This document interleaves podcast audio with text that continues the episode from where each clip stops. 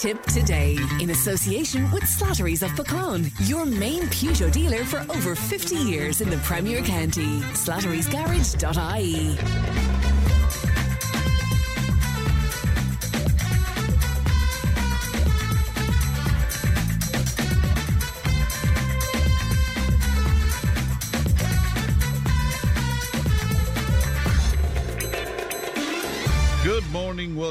To Tipp Today, 1800 938 007. That's our free phone number. It won't uh, cost you anything to make a call. And uh, Ali is looking after the programme today. Coming up on the show this morning, Johnny Luby on the way in just a few moments' time. Another young person loses their life in a road crash in Tipperary. Is the Irish language under attack, we ask?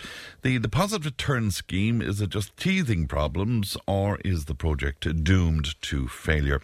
We'll hear about last night's Tipp FM Sports Awards. Dangerous Dogs back in the conversation again. A seed bank project in Cloughjordan. And of course, our Friday panel will unpack the big topics of the week. So, all of that and much, much more on the way. You can text and WhatsApp 083 311 3311. You can email tip today at tipfm.com. Let's have a look at some of the front pages for you. The Irish Daily Mail, they're leading with the RTE story again and telling us that uh, a business case for the 450,000 euro redundancy payout given to RTE executive Breda O'Keeffe was presented orally and there's no written record of it, according to the uh, Daily Mail. And the RTE Director General Kevin Bakhurst yesterday rejected calls from the highest levels of government for the golden handshake given to the former Chief Financial Officer to be reviewed. excuse me, to the Irish Times. And again, the RTE story uh, front and centre there. RTE boss Kevin Bakhurst is uh, seeking new legal advice on whether the details of individual uh, exit packages can be disclosed uh, amid mounting political pressure to reveal any such payments made to the former executives at the broadcaster. Also on the front of the Times today, air fryers and vegan substitutes uh, have joined the basket of common consumer goods and services used to measure inflation, while admission fees to nightclubs and the cost of a landline have officially been dropped from the list. The Irish Examiner and uh, their main story, uh, University College Cork has dropped its plans for Cork University Dental School and Hospital to move to a bigger site, despite its dean warning that the current buildings is untenable without significant investment uh, there. And also on the front of the uh, Examiner today, Israel is engaging in a campaign of disinformation against UN agencies to scupper any possibility of a two state solution. That's according to the Taoiseach Micheál Martin. The Independent, again dominated by the RTE story, and their angle is that RTE has paid out 2.6 million in golden handshakes to executives during Dee Forbes' reign as Director General. And the broadcaster's own accounts reveal the significant payments across six years to key management personnel receiving termination benefits. And RTE sources said there was a culture of termination payments during the past few years. So that's a look at what's making headlines in your newspapers today. If you want to make comment on any of that, we'd love to hear from you. Again, 083 311 one. Now, Ivan Yates, the broadcaster and podcaster and former Minister for Agriculture, he's come under fire for sharing his opinion on the level of resources given to the Irish language. Uh, this came about while he was a guest on the six o'clock show on Virgin Media Television, and he's certainly come under fire for it. Here's a little of what he had to say. I couldn't be arsed to learn Irish, and I'm sorry about it if you're offended. And all this money, put, all this money we put into it, and there's only 16,000 people in the country speak it naturally. So I'm not I, against it. I know. Every 40 seconds a native language dies. Okay. So what? I mean, isn't that such a sad thought? I'm not, I'm not no, absolutely gonna... not. So, I don't accept it. Now, uh, when he made those comments, the uh, presenter of the show burst out of his seat and went over and shook hands with him, which also added to, to the controversy. But we're wondering what do you think about that? He's concerned about the amount of resources given over to the Irish language, and I suppose the question is don't shoot the messenger on this, I'm just posing the question could those resources be better spent. And I'm just wondering what you feel about that. Now, we will discuss it a little later on with our panel this morning, but we'd love your views on that. How do you feel about the resources uh, that's uh, dedicated to promotion of the Irish language? 083 311 It's time for Johnny Luby. Good morning, Johnny. Uh, good morning, friend, and good morning to the listeners. How are Oh, you on the Fourpenny Road this morning, Johnny? For a bit of Irish, is it? I'd say it was beaten into you by the Christian Brothers in Cashel, was it? I, the best thing about it is I liked the Irish going to school, you know. Yeah. Uh, I thought it was fine, you know. But the only thing is we don't use it much afterwards, you know. Now and again you'd meet Sean O'Dear in or Hmm.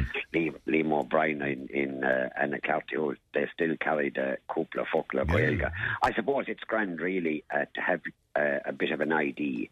Like most countries have their own languages, and, you know, I know it's like everything else. Uh, Look, it's probably tough going for a lot of people. You know, a lot of people out there don't like the Irish language, but I don't. Look, it doesn't make any difference to me if it's there. We'll try and talk it. Now, some And, uh, people had a poor experience of it in school, I suppose, uh, Johnny, back in the day, you know, but uh, which Yeah, is a but- pity. Pity. Yeah. Yeah. it's very handy when you're accepting a cup above in the Ardon Oreen in Croke Park to, to say your cup of fuck. And that, that's when it really comes in handy, you know. But Yeah. I, Yeah. it's like everything else. Look, life is, life goes on, and It that's does, it now. it. Uh, Ivan Yates came out and said it, and look, fair play to him. That's his opinion. Uh, I wouldn't myself Well, uh, Yeah. I, I think he likes to be controversial, and of course, he is promoting a new podcast that he's involved in, so there might be something in that too. Sure, who, who- who knows? Indeed, uh, the hurlers last weekend, Johnny.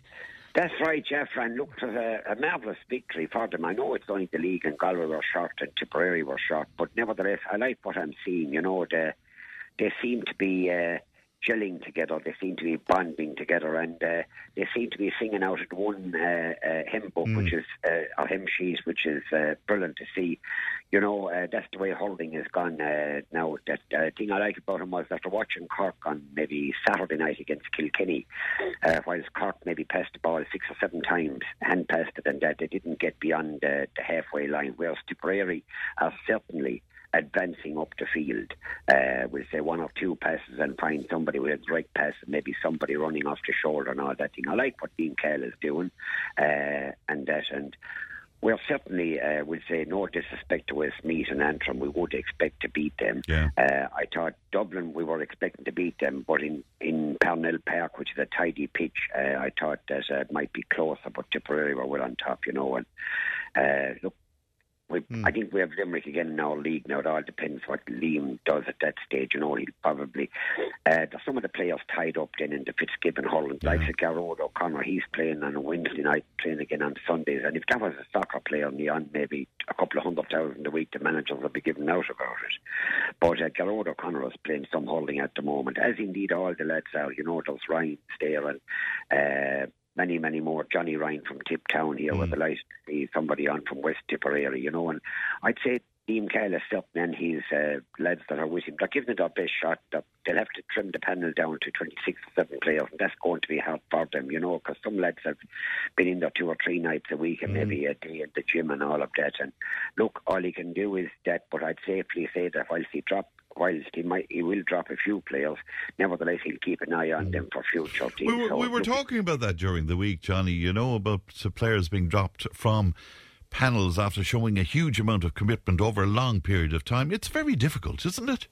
Well, it's difficult for Lehman and the lads that are with him, you know, but all he can do is uh, look, be upfront with him, and they'll Mm. and they they will accept it, and that's it. Like uh, everybody wants to get on the, the panel of twenty six or thirty Yeah. players, but what can he do? Only just he's only trying to no loyalty to anything else. He's only trying to pick what he sees in training and what he sees in commitment and everything else, and maybe uh, the the progression of players. But hey, it'll be interesting, Brian. You know, it is absolutely marvelous to see Tip. Uh, uh, uh, resurrecting themselves, you know, and that's so fair play to them. You know, they look to be fairly fit right. as well. And Good stuff. know, and so- Nenagh, Nenagh CBS, Johnny. that's right, Janina CBS are running all out semi final. It's fantastic for them, you know. Uh, they're like they could end up playing out Skull Reach, who have to play uh, St. Kieran's, I think, of Kilkenny. That's in that end of the, the half of the draw. Uh, St. Kieran's are supposed to be the firm favourites this year. They beat Kilkenny CBS uh, by a cricket score in the Leinster final, you know, and uh, that's so. I think Nenagh won't be too far away and look the very best of luck to them. Just to encourage everybody, let's go and see them because uh, look, it's fantastic to see uh, the schools hurling and they are our representatives in the All Ireland semi final. That's great. And uh, Drom and Inch then uh, winning the uh, Munster Junior That's B right. as well. Yeah. Yeah, friend, that was absolutely fantastic. A couple of years ago, Clonoulty uh, uh, won the uh, All Ireland B. You know, I think they beat Blackwater of Wexford in uh, uh, an All Ireland final, and they had a small bit of luck on the way. And that I was up in Newport today that uh, they won the county final. Sure, Mother of God above tonight. It took us nearly three days to get home after uh, uh, celebrating all over the place. But I actually said to the girl that day again, and the same as I said to a, a different girl above in. in in Upperchurch the day of the Holy on the Hills, uh, when I had taken up the car in, in Newport, I just said to the girl, I said, uh, I was a small bit early, I said, where's the best place for a pint? He said, Johnny Luby, the Bridge House in Golden. He said, It always go home. yeah, that was of here and go home. But anyway, uh, look, uh, the very best of luck to Dominic Shake. It's fantastic for them, you know. And uh, I think the Ursuline Convent, as I mentioned last week, they're in an All Ireland final, I think, and with Stakeland's names there and all of that, it's wonderful to see them youngsters coming through. And it's brilliant for the uh, Ursuline as well as indeed all the schools that are in the various uh, uh, competitions. That's great. But I yeah. suppose, Fran, in the soccer, of course, our three teams advanced last weekend, which is huge. I mean, over 900 teams started out. We're down to the last 80, then three teams from Tipperary. I don't think there's any other county uh, has anything like that. St. Michael's, uh, you have uh, Clonmel Celtic, and of course you have uh, Peake Villa. It is wonderful for them. I think St. Michael's are away to some crowd again in Wexford. I don't know who the other two lads are drawn against, but the very best of luck to them all. To be marvellous, Fran, uh, to get uh, teams into a semi-final where two, where then at that stage, uh, two of the two teams would have to play each other. So look to be up, and there is an outside chance that you could have an all FAI uh, final. Like Thurles and Cashel uh, last year in the Harty Cup, Yeah. you could have a, a, a, Wouldn't, wouldn't that be amazing? Wouldn't it be Oh, just to be absolutely it? fantastic, you know. I suppose, Fran, on the, on the rugby front, Yeah. uh, a great win for Ireland last weekend. They looked good. Uh, they dismissed Italy rather easily, Mm. considering Italy had put up a good show against uh, England. Uh, Ireland will have England uh, in Twickenham sometime in March, and they'll have Scotland and uh, Wales at home. So I've no doubt that Wales and Scotland will certainly uh, uh, look forward to taking on the so-called big boys that's Ireland. So uh, it's all systems go. You know, I see a photo on the, I think it was the Nationalist or the, one of the local papers there of uh, Andy Fogarty's uh, daughters and uh, that with John McCarthy, uh, the second row for Ireland. So it's wonderful to see and brought back many memories uh, of that wonderful uh, establishment in Cashel years ago. On the local front in the rugby, uh, both all the teams were beaten in senior rugby. Uh, Cashel were beaten by eight points, which meant that they got no point at all on the league table, whereas Nenagh were beaten 42 40. And keeping it within seven points, they get a point for that, and also they scored a bonus try point. So Nenagh are now 10 points ahead. And reading the Cashel rugby notes, they would say that the league appears to be over. I don't think it will, because one slip up again from uh, Nenagh and Cashel would be back in the hunt again. They'd, be, they'd have been disappointed, I would think, with their overall performance last Sunday. But then again, when you're shot a couple of players uh, and that Yeah. uh, through injury, you know, and they wouldn't, they have a fine panel, but they wouldn't have a huge panel like the Garryowens or the Shannons or the Cork Cons or anything like that. But nevertheless, nevertheless, they're keeping the flag flying along with uh, Clonmel Rugby Club. They put up a good show last weekend again, but alas, uh, the victory didn't come to them. And in the War of the Roses, friend, Kilfeacle and Clanwilliam. the War of the Rose. inside in inside in Clanwilliam, you know, Kilfeacle Yeah. and Melch victorious there. On the day, Kilfeacle were the better team. Not that they're an outstanding team, but Clanwilliam, for one reason or another, just haven't able to get their act together at the moment, and one would like to see them. Uh, uh, uh, Coming back to their former days of glory, but it's going to be a challenge for them. Injuries again uh, cripple the likes of Clanwilliam and Galbally and Featherton, all them clubs out there. Uh, any couple of injuries and and uh, our youngsters going away and that kind of a thing. And I suppose, Fran, talking about youngsters, we would like to extend our sympathies to. Uh, the region of uh, Rearcross Hollyford up Oh, there. with such that- a tragedy, Johnny, isn't it? It's Yeah. unbelievable, Yeah. Fran. I was just thinking, like they said, is that 50 odd deaths on the road since the 1st of January, which is roughly one every two days. My God. You know, it's frightening when you're 31 days in January and we're only gone 14 or 15 days yet in February, and that, you know, and it's like everything else. Look, all, all, all, all we can say is, look, mind yourselves on the road, lads. And that's all we Yeah, can but say. it, but it is a dreadful tragedy that that uh, Oh, it young, is, young, young area, like, and I, I've great buddies up that side of the country, sure, and know. look, I, Yeah. I, I feel sorry for them all. Ter- but, terrible uh, altogether. Are you heading towards Clonakilly, by the way? Well, what's this I hear yeah. about you and that preview for Cheltenham? That's, that's right, Jeff, and there's a Cheltenham preview night in a place called the Norbrook Lounge in Oh, I know it well. I know it well. Jesus, you you've played in every every hall and Duke and Corner. Yeah, but would you believe it was one of the first places? I mean, I started off out in uh, Osty Crows playing music when I was about 14 or 15. And then uh, the Norbrook Lounge was one of the first gigs I played as well. I had a great And, time. and friend, Hmm. and I, I'm not being funny now, but did you go back there since?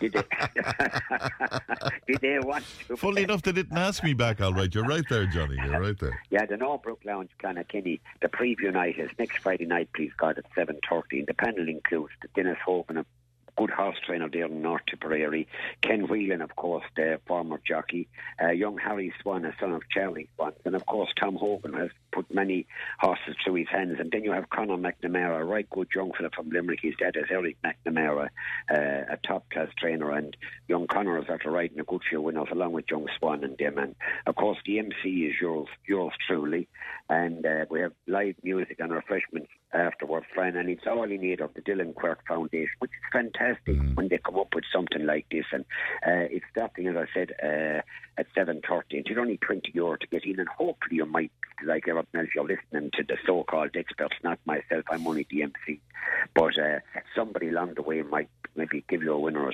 40 to 1 and maybe have a euro or two on it.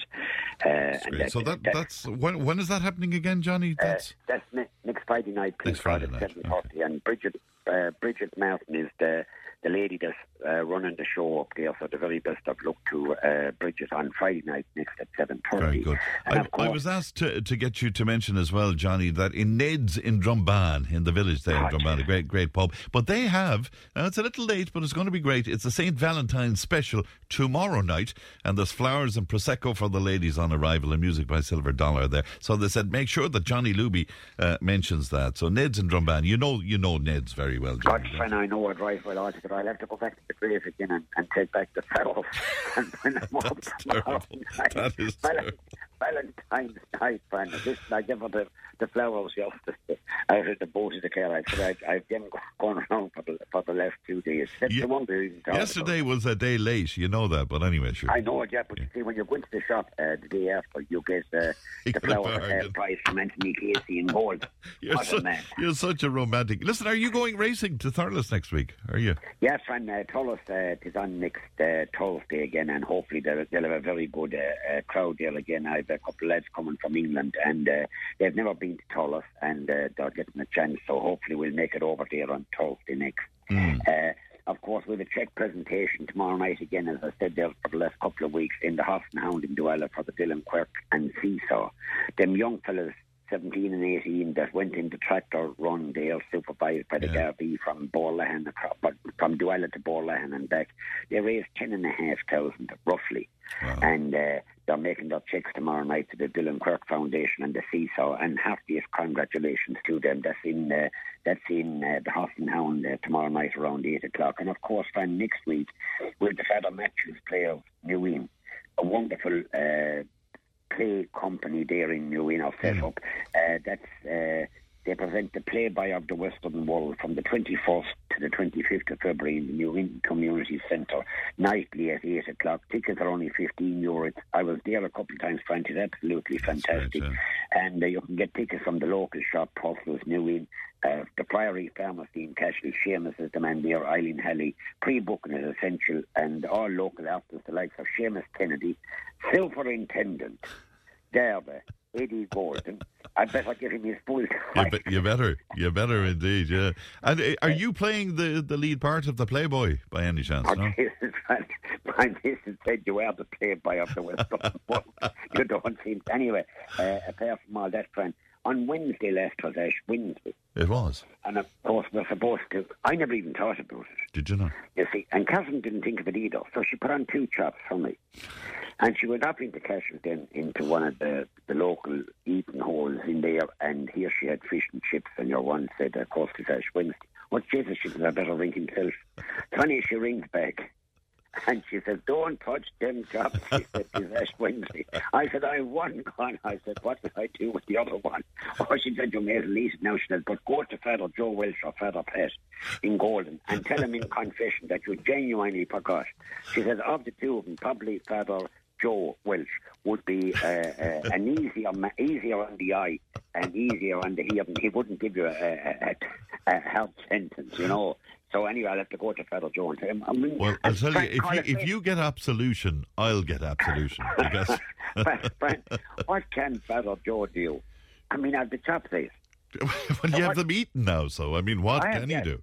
What can I do? Not a bloody thing. Yes. But anyway, friend, there was a big heading then uh, on last Sunday's mail, Yeah. the Sunday mail on Sunday.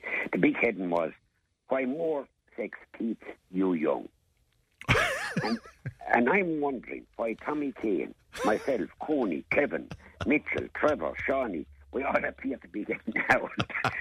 I, had I wonder what does that say now, Johnny? What? What? Hey, I was watching Fools and Horses. I'm a great fan of that. But anyway, Rodney wasn't in great form. And uh, Del Boy said, Come on, he said, tell me the truth. What's really wrong with you? He was on about the climate change back in the 70s and the whole lot, and the tides that rise and the waters that come up. And uh, Del Boy said, Haven't we lucky to have a living up the 15th story of uh, this house, of the place where they were in? Yes. And uh, anyway, says Rodney, what's really wrong with you? He says, I haven't, I haven't, I haven't had a beat. He says for three months. I had to think of Rodney and Fools and Horses. But anyway, friend, uh, yesterday, or yeah, Tuesday, I was my my eye, Hang on, we're losing you, Johnny. The reception on the Fourpenny Road is dropping out there. Come back to Yeah, me. my- Yes. yeah, you're back my to me. eyesight, my eyesight wasn't hectic, so I went into that wonderful crowd there, Fitzgerald's Optician in Cash, in Tiptown. Yes. And they're on uh, 4th Church Street, Tipperary Town. They're big listeners to you, and you have to give a shout out to Kerry. It's K E R R I. Hello, Kerry. Mary, Mary, Yes. Hello, Mary. And Grace Durkin. She's an F A O I. An F A O I. Oh, that's her qualification as a. Yeah. Oh, right. Yeah, Very good. A top class girl. And I'll tell you this, friend. I'm looking to water the sun coming out the door. I can see clearly now. They're giving a new pair of glasses and the whole lot, friend. And they're, they're doing me an old favour for my 70th birthday this July. I'm doing something, whether small or whatever it is, for the uh, Scoil Chormaic in Cashel. So I have, to, I, have, I, I have to decide, yes, what am I going to do? Yes. But on uh, Friday night last, after we uh, went to Philip Hefferan's funeral, the Lord of Mercy on Philip in uh, Clonoulty, in the church there, and then we set sail for uh, through Ballyclare, it's a big county, Frank, through Ballyclare and straight through Borrisoleigh, and then we called into uh, an establishment in Toomevara, and on to uh, Moneygall, and on then to the Clock Inn in Cloughjordan Ah, I'll tell you now. for, the, Great for the county board draw. Yeah. Yeah. I didn't win, I noticed. Not at all like myself, but friend, we had a wonderful night up there. I told him a few genuine true stories. You know me and true stories. Oh, I told absolutely. him, I told him genuine true stories. Uh, and that was 11 o'clock when we were leaving, friend. But we had a wonderful night there, and it is, uh, there's no question about it, it is a, a, a marvellous place. I met that girl from Cappawhite there. She attends all the uh, county board draws, Celia.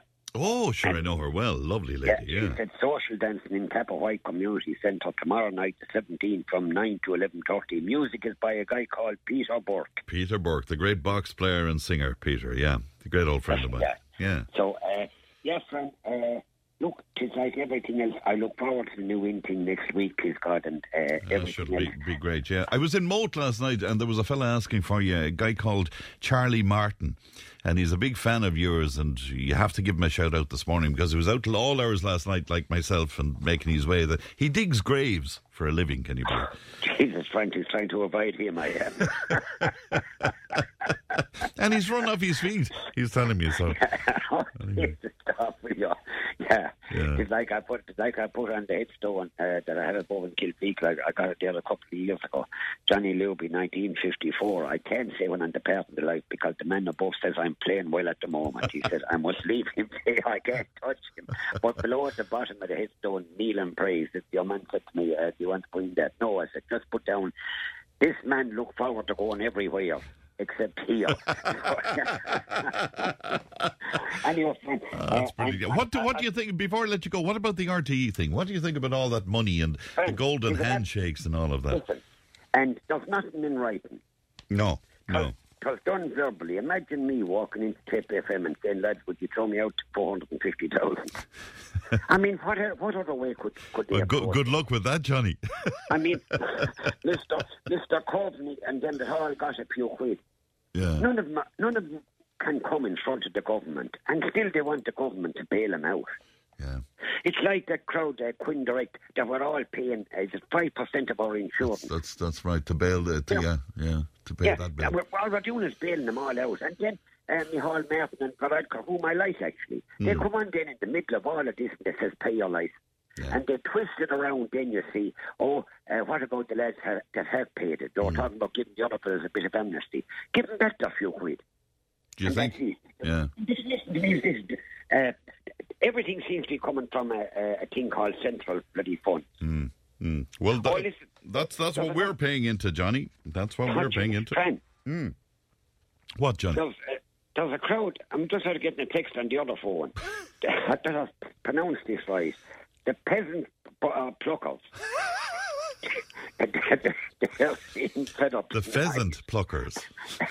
yeah, you'd want to the kind of a tangle tongue twister. They're in Lundigan's Bar in Fed Up tonight. Very Brian, where are you over the weekend? Where am I over the weekend? That's a very good question. Tom- oh, tomorrow night I'm in Midleton, I think, and I'm in Wexford then on Sunday night. I'm all over the place.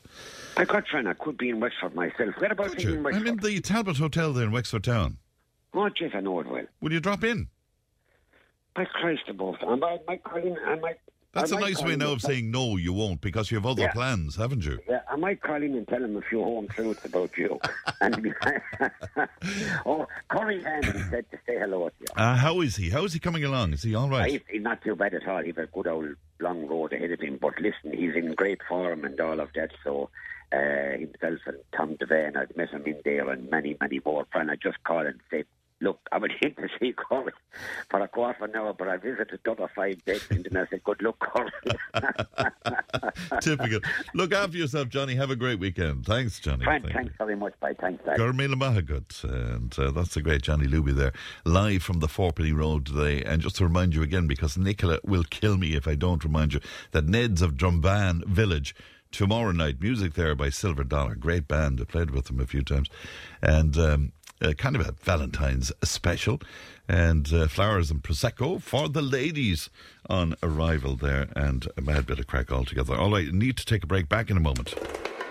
Tipp today with Fran Curry. With Slattery's Garage, Puckane. You can't beat experience. With over 50 years maintaining Peugeot cars and vans, we like to call ourselves the experts. Call Slattery's Garage for a free vehicle health check today. 067 24111 or slatterysgarage.ie.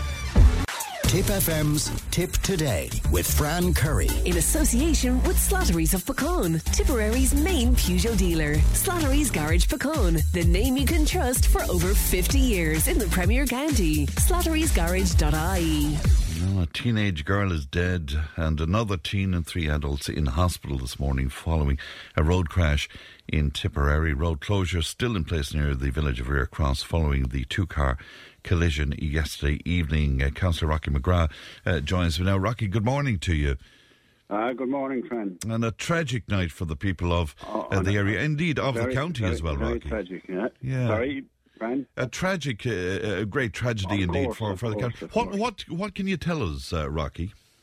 Um, well, obviously, the Gardaí are, are, are have the road closed off there, and the the, the girl, sadly, the young lady, she's only 15, the creator, and she'd be from the tourist area, and and obviously we have no names, and the Gardaí are dealing with it, so we'll we'll leave them, we'll we'll give them time to handle all that. Like, Yes, but And, the, uh, the family is very much in our thoughts, Rocky, obviously. oh my God, and and, and really uh, on my, on my own behalf and on behalf of the, the people in the in that part of the of the world, like I mean, it's you know, it's our sympathies go out um, to, to the people, to her people, and the, the people who are who are injured, who who are I'm told are are fine and not there's no, there's no there's no life threatening situation in that like so. Yeah, the, the, Uh, it is the latest young life, uh, Rocky, taken on Tipper, is, Tipperary roads, you know. I mean, Yeah, the tragedies of Clonmel and Cash are still fresh in our minds. Of course. Yeah. I mean, I think are we talking uh, up against fifty? I think Yes. fifty people killed in on, on, on the roads in the, in the in the country, and it's only February yet. Like you know, Yeah, it's a, it's a, that particular stretch of road. You would know it well, Rocky. I mean, is Ah, it, is sure, it, would, course, is it yeah. prone to accidents there in that And area? Look, look, it's not.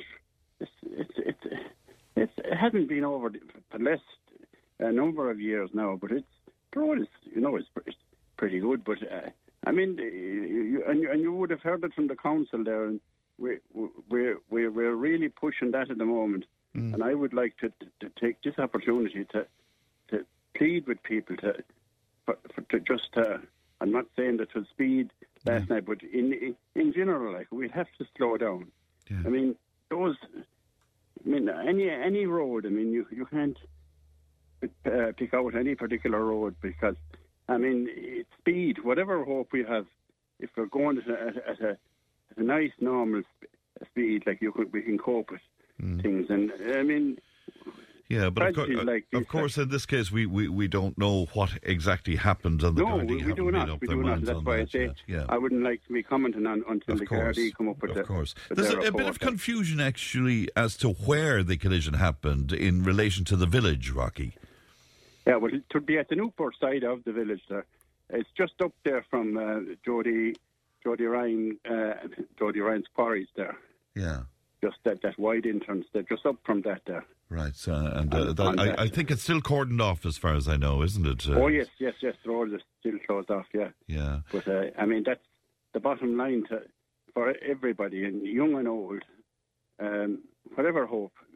I mean, this is like I, uh, there's no doubt a plunge into it. This, this, and and it is a tragedy, obviously. Like, Yes. I mean, I mean, there's that's as as as the as we all say. Like, I mean, that's trouble. I mean, you think you have problems, ah, for sure. when those things, when these things happen, like I mean, it's so it's so sad and it's so sad and, uh, and heartbreaking for the family. It is So indeed, we- and of really, course for, really- for the friends of, of the young girl as well. I mean, great great blow to them, a great trauma to them as well to to have lost their it is. Their friend it is. Rocky. Of course yeah. it is. Yes, Yeah. indeed. Yes, and, and nowadays with all this, well, with all this stream streamline and everything and that, and uh, um, you'd appeal to the people like not to be putting up uh, too, too much of that stuff. Like Yeah. you know, it is it is it is too serious and is it's such a tragedy for the family. Like I mean, give the, give the family uh, uh, uh, some space now and Yeah. let them. Let, uh, well, and, and we'll see what will happen Yeah, well- over the rest of the day. What the Gardaí will actually say to us, but that's Yes, um, and as you say, the young girl hasn't officially been named yet, but you understand she's from Thurles. Uh, is, is Yes, that yes, right, yes. Rocky? Okay. but that's what I was- that's what I was told last last night. Now, um, look, it is. Um, but yeah, just to keep that in mind. What, what, whatever we do, and all the all the radio stations, we should be all working towards that. Like I mean, slow down is is is the is the thing. I mean, whatever hope we have, like you know what I mean. It, All right, Rocky. Well, look, we appreciate you coming on with us this morning, Rocky, and thank you very much indeed for that. Thank you, and uh, good, good morning. you're very welcome, and Thank you. uh, yeah, we'll talk on on on other occasion. Yeah. All right, uh, on, on a happier occasion. Thank you indeed, and bye bye to you now. That's uh, Councillor John Rocky uh, McGrath speaking to us this morning about that uh, tragic event there yesterday uh, near Rearcross on the Newport side of Rearcross. There, road uh, closures, we understand, still in place there, and for the next uh, few hours as well. And indeed, from everybody here at uh, Tipp FM, condolences to the family of that uh, a young girl. I can't imagine. I can't imagine what they're going through uh, right now, and we wish a speedy recovery to the other teen and the three adults involved in that accident as well. 1800 938 007. Back in just a moment. Tipp FM's Tipp Today with Fran Curry. In association with Slattery's of Puckane, Tipperary's main Peugeot dealer. Slattery's Garage Puckane, the name you can trust for over 50 years in the Premier County. Slattery'sGarage.ie. If it matters to you, it matters to us. Call Tipp today on 1 800 938 007. Now, we started out this morning by speaking about Ivan Yates, the uh, former Agri Minister, wasn't? Wasn't that what he was with uh, Gael all those years ago? But uh, more recently, broadcaster and podcaster and all of that. Now, he was a guest on the 6 o'clock show on Virgin Media. Uh, during the week, and he's been under fire since, really, for his opinion on the level of resources given to the Irish language. Um, and we played a, a, little piece from that uh, interview. One of our listeners says, Why would anybody take uh, what Ivan Yates says seriously? It's beyond me. A man that ran and lived in the UK to avoid paying his debts in Ireland has no credibility. And that's making reference to, I think it's about 10 or 11 years ago. Um, he went to Wales, I think it was, uh, where his bankruptcy was uh, concerned. And uh, he was discharged from bankruptcy, indeed, in in Wales. I presume that's what you're referring to. Um, anyway, he certainly has caused a bit of a storm where the Irish language is concerned. Mary is in Thurles and says, I always enjoyed Irish when I was younger, until fifth year in secondary school, where the teacher was a brute and made us learn pages every night and picked a person to uh, say it back without the book the next day. If you didn't get it right, you were roared at. And uh, this wasn't too many years ago, says Mary. I dropped back to pass Irish and lost interest um, as what was being taught wasn't challenging enough for me. Uh, such a pity. Teachers are there to influence, not scare people. I've uh, gotten back to learning a bit every day on dual. Uh, lingo, as it's something I would love to teach my kids, says Mary. Isn't that very interesting? Uh, indeed, a lot of people had a bad experience, I suppose, if you're of a certain age with how Irish was taught in the past. But anyway, what do you think about that? 083 311 3311. Now, after listening to Mairead from Aravet this week, and indeed Patricia speaking about dog attacks, uh, many people got in touch to share their own rather terrifying experiences in some cases. Now, Barbara was on to us and joins me now. Good morning to you, Barbara. Good morning, Fran. How are you? I'm very well indeed, Barbara. Lovely to talk to you. You were left rather traumatized after an encounter with a dog. Will, will, you tell me about that, Barbara? Oh, Bear the Rottweiler. Oh, sorry. That's just my alarm going off. I apologise on my phone.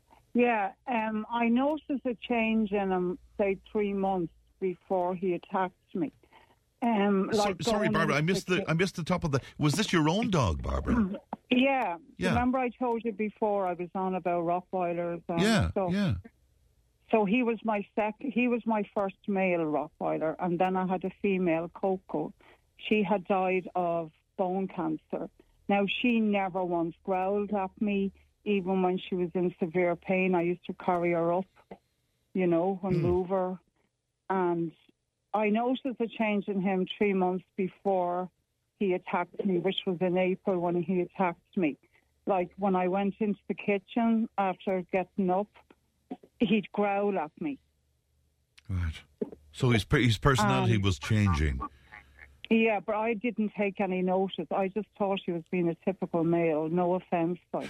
no offence and, taken. Um, yeah. So. Uh, then I noticed him when I was walking him, he'd sit down and he'd sort of growl at me a bit. Yeah. He didn't want to go, you know, his way or my way. He wanted to go his way. Yes. Now, when a Rottweiler tightens up, they're stubborn out, and I could not move him. Mm. And what happened, so, Barbara? Um, what? What? He? What? Tell me about the attack. Oh yeah, um, I was out in the back and I was putting stuff in the bin, and little uh, Luna, the she's on, um, was running around, and he was sitting in the corner, and he kept watching me, and um, I didn't take any notice. I was just saying, "Good boy, good boy." then I dropped something from the recycling bin, you know, a little tea light that had been used, Yes. and um, Luna had picked it up. So all I was worried about was her cutting her mouth because they're metal. And she dropped it down beside him. So I picked it up, and before I knew anything, I just felt this pressure, my whole body being shook, you know, because he held up my wrist. And um, I just, it happened so fast. But there's one thing that will stick in my head the colour of his eyes were pure black. And um, the pressure of those jaws. So um, I pulled my arm, you know, out of his Yeah. mouth. And um, sorry, I'll have to go into the two of them are playing. Sorry, I had to um, go in and I couldn't really talk. I was in so much shock. So I did a video and, uh, you know, and sent it on to my family because I couldn't talk. God, you, you, you, you had such a shock, obviously, Barbara. Yeah. Yeah, but I went down to my doctor and he couldn't stitch it because he said it was it was too jagged. So then I went up to the hospital and they glued it. No, I got an X-ray first, and uh, they just said it was a very bad um, wound. That I was lucky he didn't, you know, do any more damage. And thi- this was But a you know- bite on on your wrist now, is that is that yeah, right? I still have it. Yeah, I still have the mark. Wow. Wow. So it's at the the front of my wrist and all at the back of my wrist. Oh my God. Oh my God. And wh- what did you do with the dog then? Oh, Fran, I did something stupid, didn't I? Give him a second chance. And then he went uh, for my partner. He went for his elbow. Oh But the fact that he's a big man, you know, he's strong, Yeah. he got hold of his elbow, but he was in at the wall and he was able to pull through. But he said, my God, the pressure. But he said he didn't puncture me because I, you know, pulled Yeah. out so quick. Mm. So then on the Friday, this is the third time actually, it's actually a third time.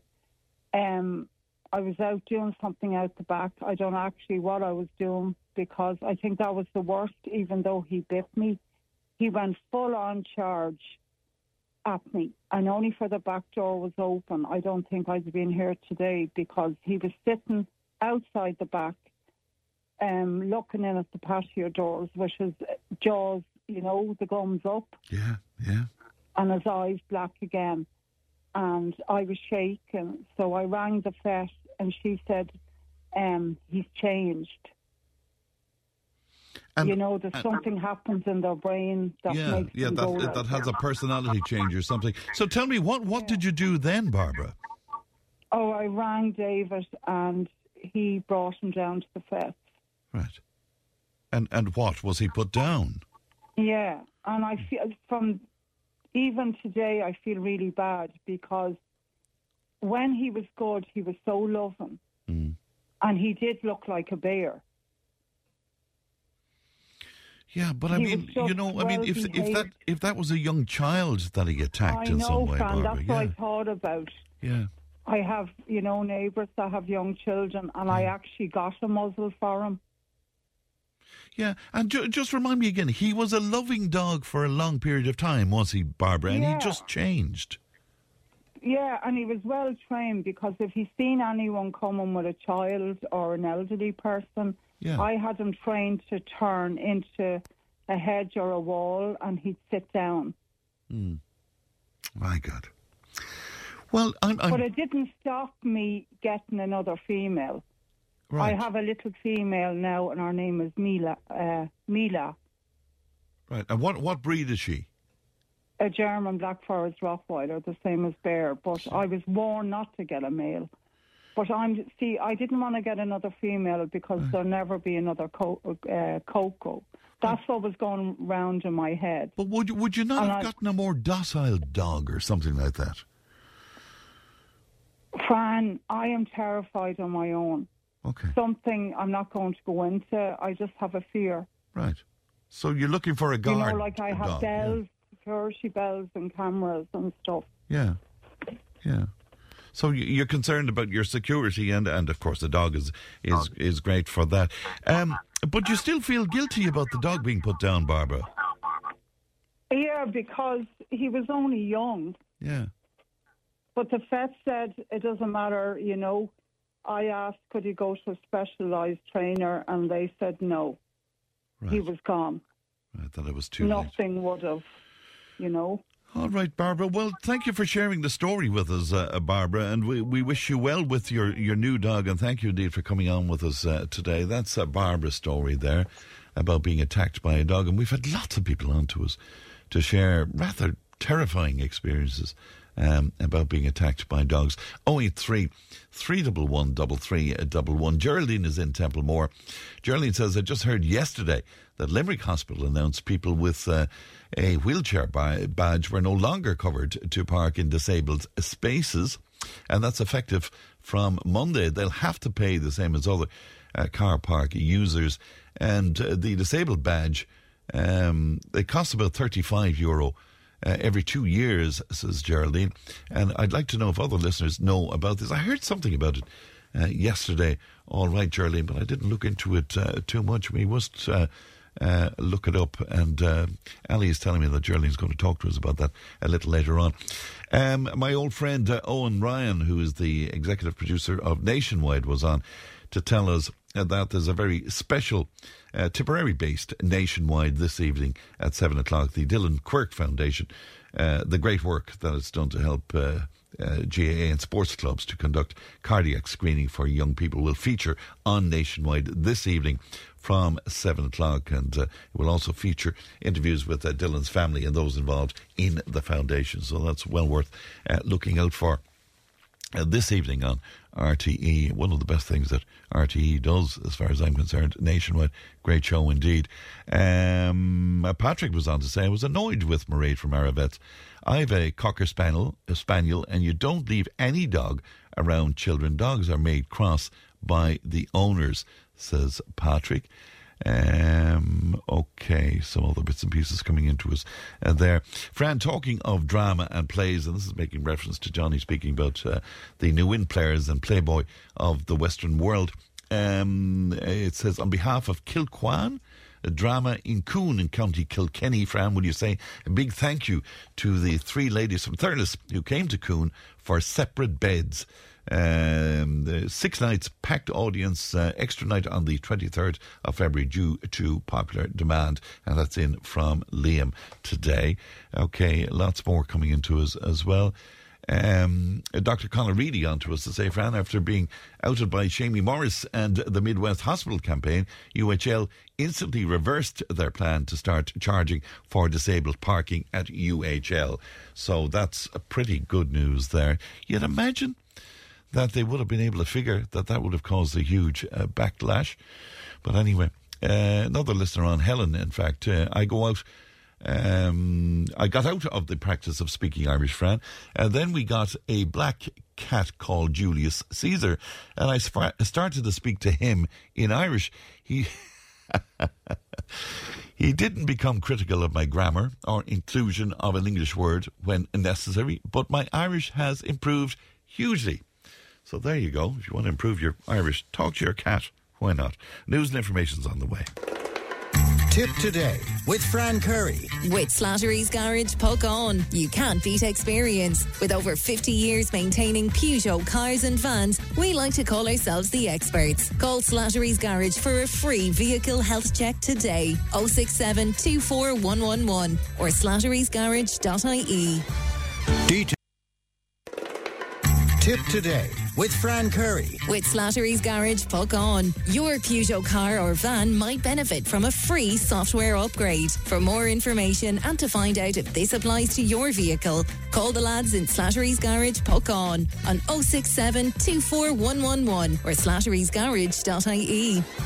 Thanks, Pat, and uh, welcome back to the second hour of Tipp Today. Keep those calls coming into Ali on 1800 938 007. And of course, the text and WhatsApp is 083 311 Now, the 2023 Tipp FM Sports Awards were held at the Talbot Hotel in Clonmel last night, and all of last year's monthly winners were presented with their awards uh, crafted by John Quirk Jewelers in Cahir. Now, following the monthly uh, ceremonies. The overall winner of 2023 was announced last night as well, and I'm delighted to be joined now by Tipp FM's Ronan Quirke, who was at the Helm uh, for last night's awards. Good morning to you, Ronan. Morning, Fran. How are you? And thanks very much indeed for, for coming on with us today. Will you tell us about the overall winner? Well, Darragh Lynch is uh, started rowing with Clonmel Rowing Club when he was just 15 years of age. He'd be very evident that he was a very talented rower. And shortly after he finished his leaving cert, he got a scholarship to Yale, which is an Ivy League college, to go row in Yale.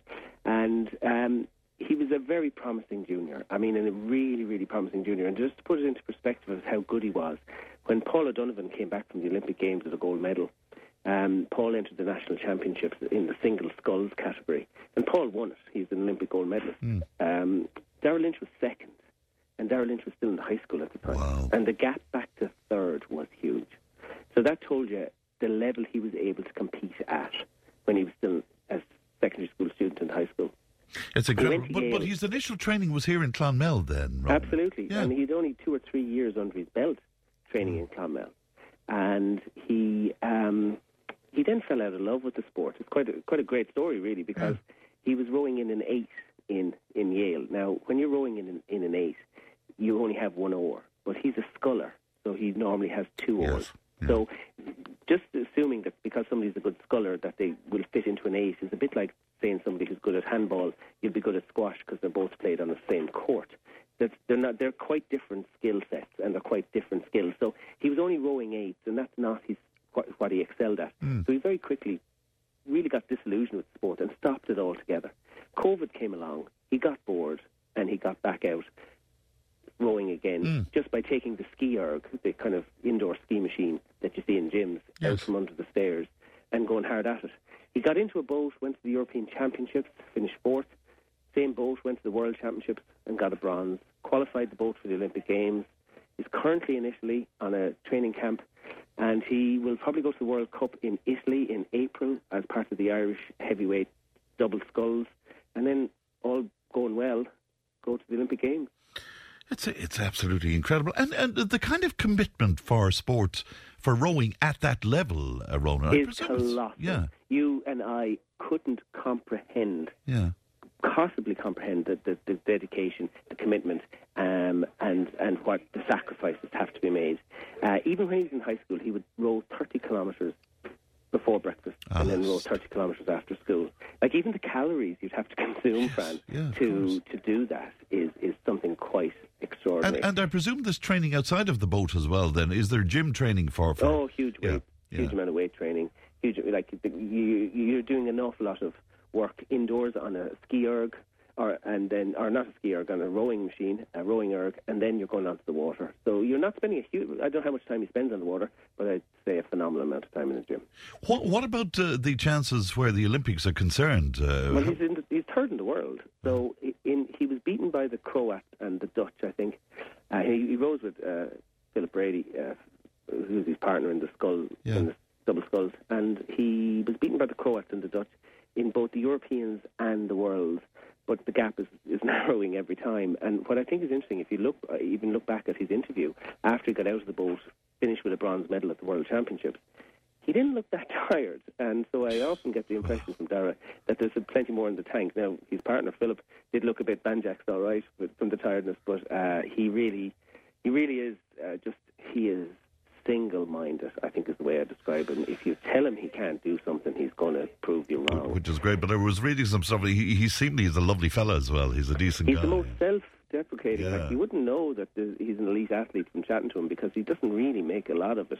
Um, but I'd say when he gets into the boat and he puts on the game face, he's a very serious man when he when he's in competition, and he really has. Like he was explaining to me. Um, uh, about how he prepares for a regatta by doing a technique called super compensation.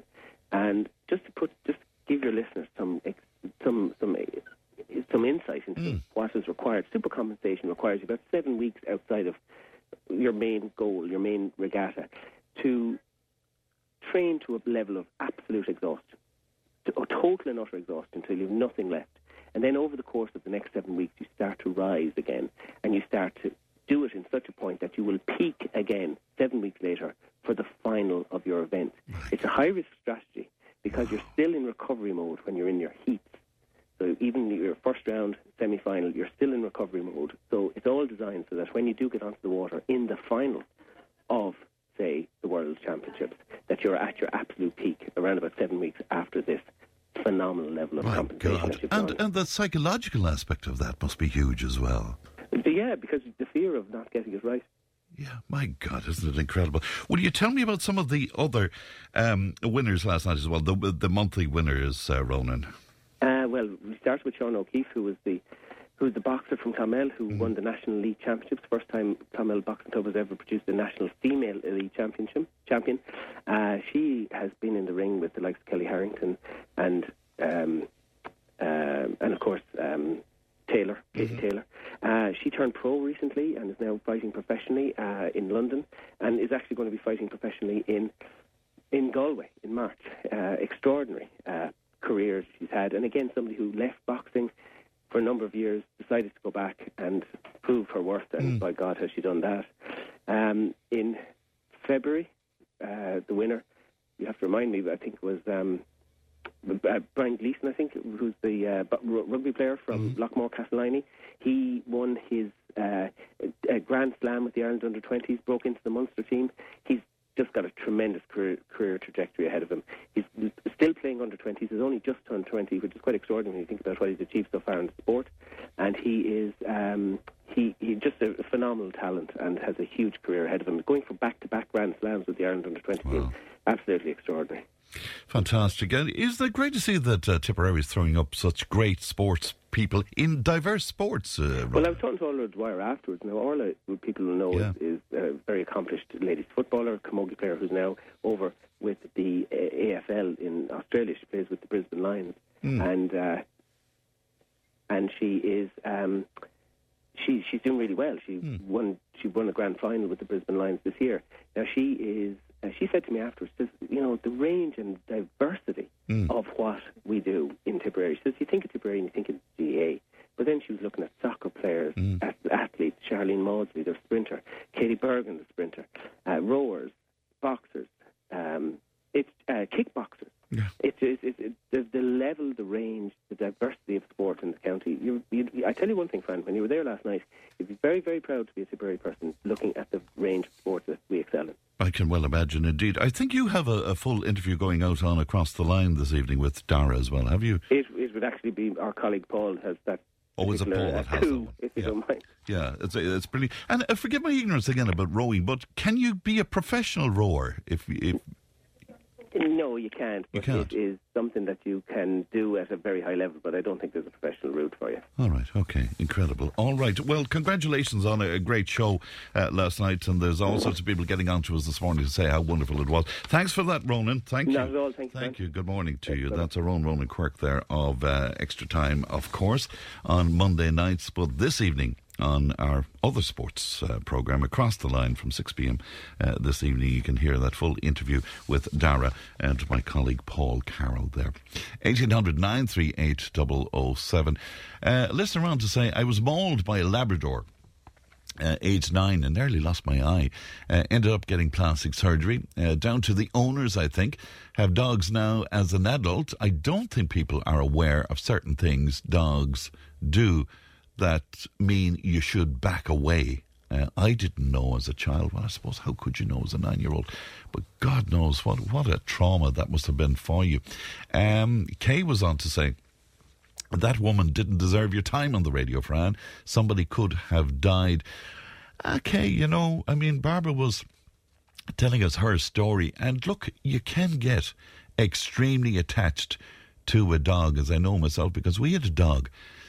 Um, after Jumper, we got a dog, and sure, we were mad about him, but he kept biting people, and he was biting. Now, it wasn't serious biting, but it was annoying, and it went on and on, and we gave him every possible chance that we could could give him as well. So to some degree, I can understand it, but it was rather extreme in in Barbara's case. But uh, thank you for that, uh, Kay.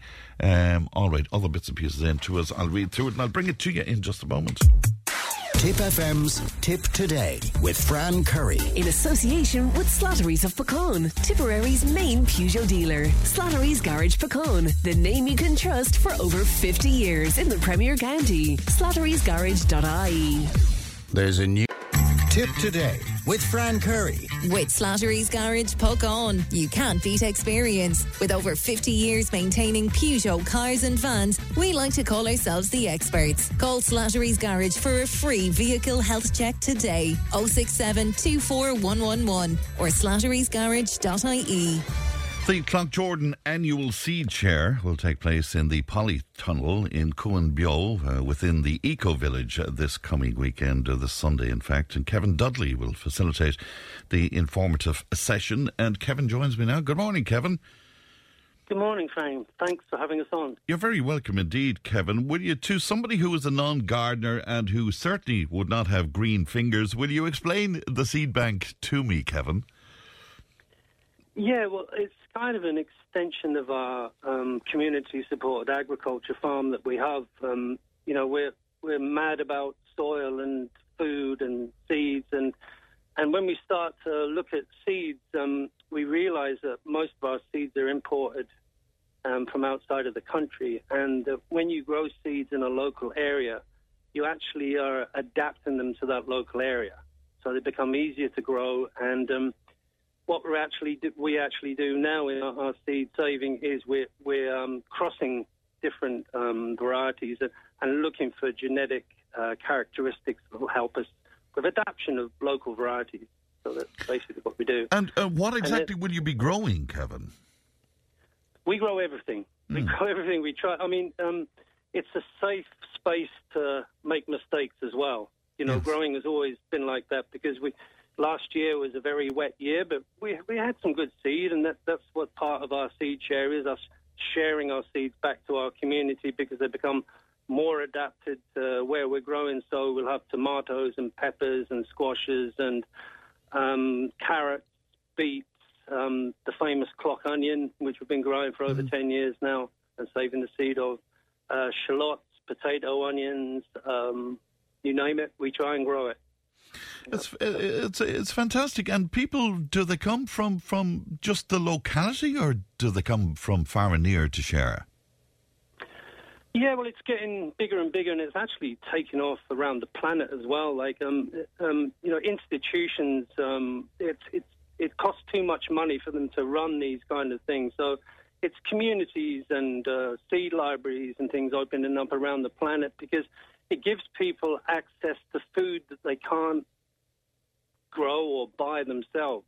You know what I mean? So we share our seeds. We, there's so much abundance when you grow seeds that um, every year we share out our seeds because if we just kept them, they would eventually die. You know, mm. they only last for many years. Yeah, it's, it's, and and again to those of us who don't get involved in this kind of uh, thing, the the object is what? Is it self sufficiency in, in some sort of fashion, Kevin? Um, I think the idea of self sufficiency is kind of actually out of the window now, um, and because that's why we're, we are a community. Everything we do is based on community. We we understand the the depth and importance of having community. You know, we, we can't all know everything and we can't all do everything, but when we're all together, there's somebody who can. So we kind of um, it's it's to encourage people. And we've actually, before we do the seed share, we're, we're launching the best food you will ever grow and eat club. To actually, we've got so many seeds now that we can actually teach people to grow what it is that they like to eat, and um, you know, especially a lot of um, parents now are interested because of their children. They want yes. good food for their children, and and unfortunately, what we've done is we haven't we haven't paid farmers a proper price for the food that they're producing, and so what happens is that farmers get out of it. So now we're, we're there's less than 100 vegetable producers in Ireland. So and, and that, you know, is, and, and, when you push them, disgraceful, isn't it? It really, really is. Well, this is the way things slip out of our consciousness without us knowing that if we're not even involved in it slightly, we don't know where our food comes from. Food comes from. At the moment, um, in the summertime, we're mainly fed from Holland and in the winter we're fed from um, the south of Spain. And you know, with um, the, the the kind of uh, heat domes they had around the Mediterranean last year, Mm, yeah. this is why if you look at um, olive oil, it's gone through the roof price of it. Uh, but uh, it, it's only because of economics that we're not producing our own here, is it? Because it's just not, not not feasible for farmers to to produce our own food here. Is that the way it is? Uh, well, no, it's it's the hidden hand of the marketplace. Is you know it's demanding things off of farmers, and and also our society is you know most youngsters that kind of I talk to, you know they want to be uh, YouTube influencers and things like that. It's it's, it's not seen as a a vital thing for us any longer. We think, oh, we can get it at the supermarket until we go to the supermarket and it's not there. You know, we, we we need to kind of at least have an awareness if we're not even growing it ourselves. And and there's great joy in you know actually putting a little seed in the ground and then four or five months later picking fruit off of it or whatever. Especially with kids, you know, children love the It's, whole thing. it's magical for children to see that, isn't it? It really is. It is, but you know we have to do our best, and and, and um, we have a thing in the seed saving community is we keep going. We've been going for twenty thousand years. You know, we're not a new thing, and um, and so this is what we do. We get excited this time of the year because the the spring is coming, and you know we know in North Tipperary not to get too excited because there's going to be frosts coming as well, but. Yes. Um, yeah, I mean, and science is moving along all the time, and um, what we've been looking for is this thing called nutrient density, so that we're eating foods that give us all of the nutrients that we want, not just you know spare carbohydrates and things. So we look at a lot of the, last year. We did a, a big grow out of loads of different types of lettuces, looking at um, you know red lettuces and things because they have anthocyanins, which are, are good for us to eat as well. Have we to be careful about what seeds we introduce into a locality? I remember doing a piece some time ago on uh, people going in and, and buying packets of wildflower seeds, for example, and by doing so, they were introducing. Um, uh, plants and flowers that were outside of uh, the the the area and were detrimental indeed to the area as well. Have have we to be careful about uh, what seeds we grow? Well, that's that's that's the competition between imported foreign um, selections of wildflowers and the same kind of things here, which are actually indigenous. We're actually involved in agricultural biodiversity. So, I mean, you know, if we were to eat what was originally here in Ireland, we wouldn't be eating much, to be quite honest with you. You know, like um, tomatoes, peppers. People yeah. are mad about avocados, beans. We did a big grow out on beans last year, and especially runner beans, because um, this is a crop that's 7,000 years old and comes from Oaxaca in southern Mexico in the mountains there. And um, as we were a colonial country, we grew them as a green bean. We're the, and that's because the British were here. But they're the only people, one of the few only people in the world who actually grow it as a green bean. And we've started growing it as it was originally grown, as a, as a storage bean. And there's not a bean bigger than a, than a, than a runner bean, and they're absolutely gorgeous to eat. So, it sounds great. If, if people haven't gotten involved in the likes of this before, um, Yeah. I mean, can can you do that pretty easily? Can you get involved? We've been, yeah, well, we, we still have babies. And so, you know, seed saving is something that we all did. You know, you only have to go back four or five generations, and we were all involved in it. And what we want to do is actually create local varieties. So, you know, we have the um, a, a variety called the Tipperary turnip, which grows really well in areas with uh, low boron, because with low boron, you normally get a, a big empty hole in the middle of the, of the swede or the, the turnip you're growing. But the Tipperary turnip doesn't do that. It's been evolved and selected to actually grow here. So it, it's not hard. No, it's not at all. You put a seed in the ground and it grows.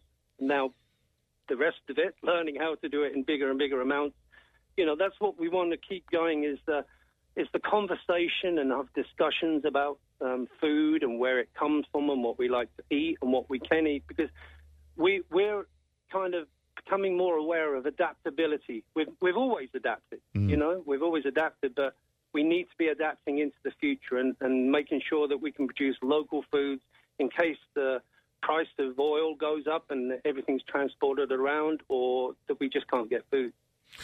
Where where do you stand on looking after the growth of the seeds then in terms of sprays and fertilizers and the like? What, what's what's your view on that?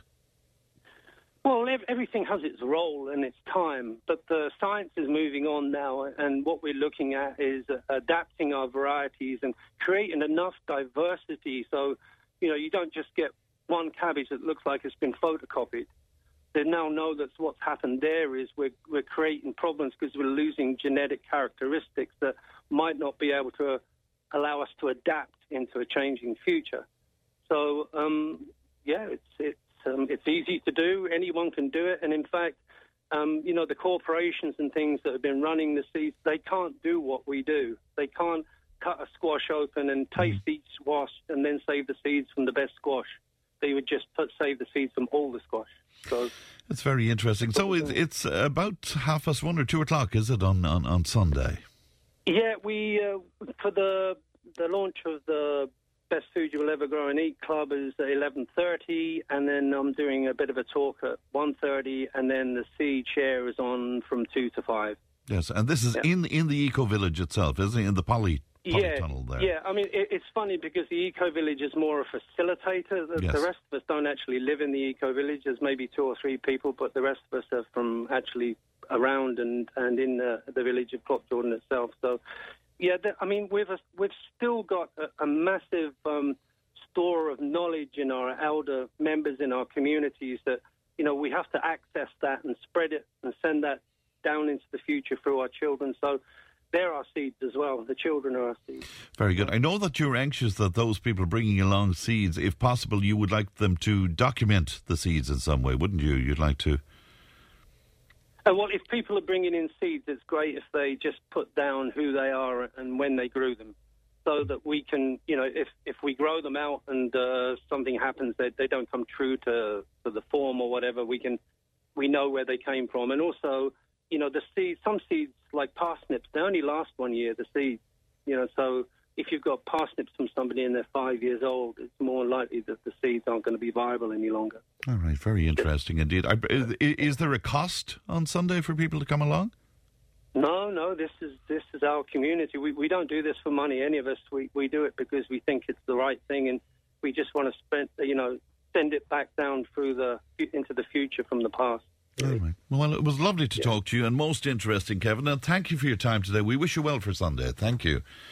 Thank you, Fran. See you next year. Thank you. Look forward to it, Kevin. Bye bye to you now. Yeah, That's uh, care, Kevin Dudley there uh, facilitating that uh, session and uh, that talk on this coming Sunday. And of course, the seed chair then between 2 and 5 p.m. in lovely Cloughjordan. It's uh, 10.33 right now, and uh, we'll take a break back in just a moment. If it matters to you, it matters to us. Call Tipp today on 1 800 938 007.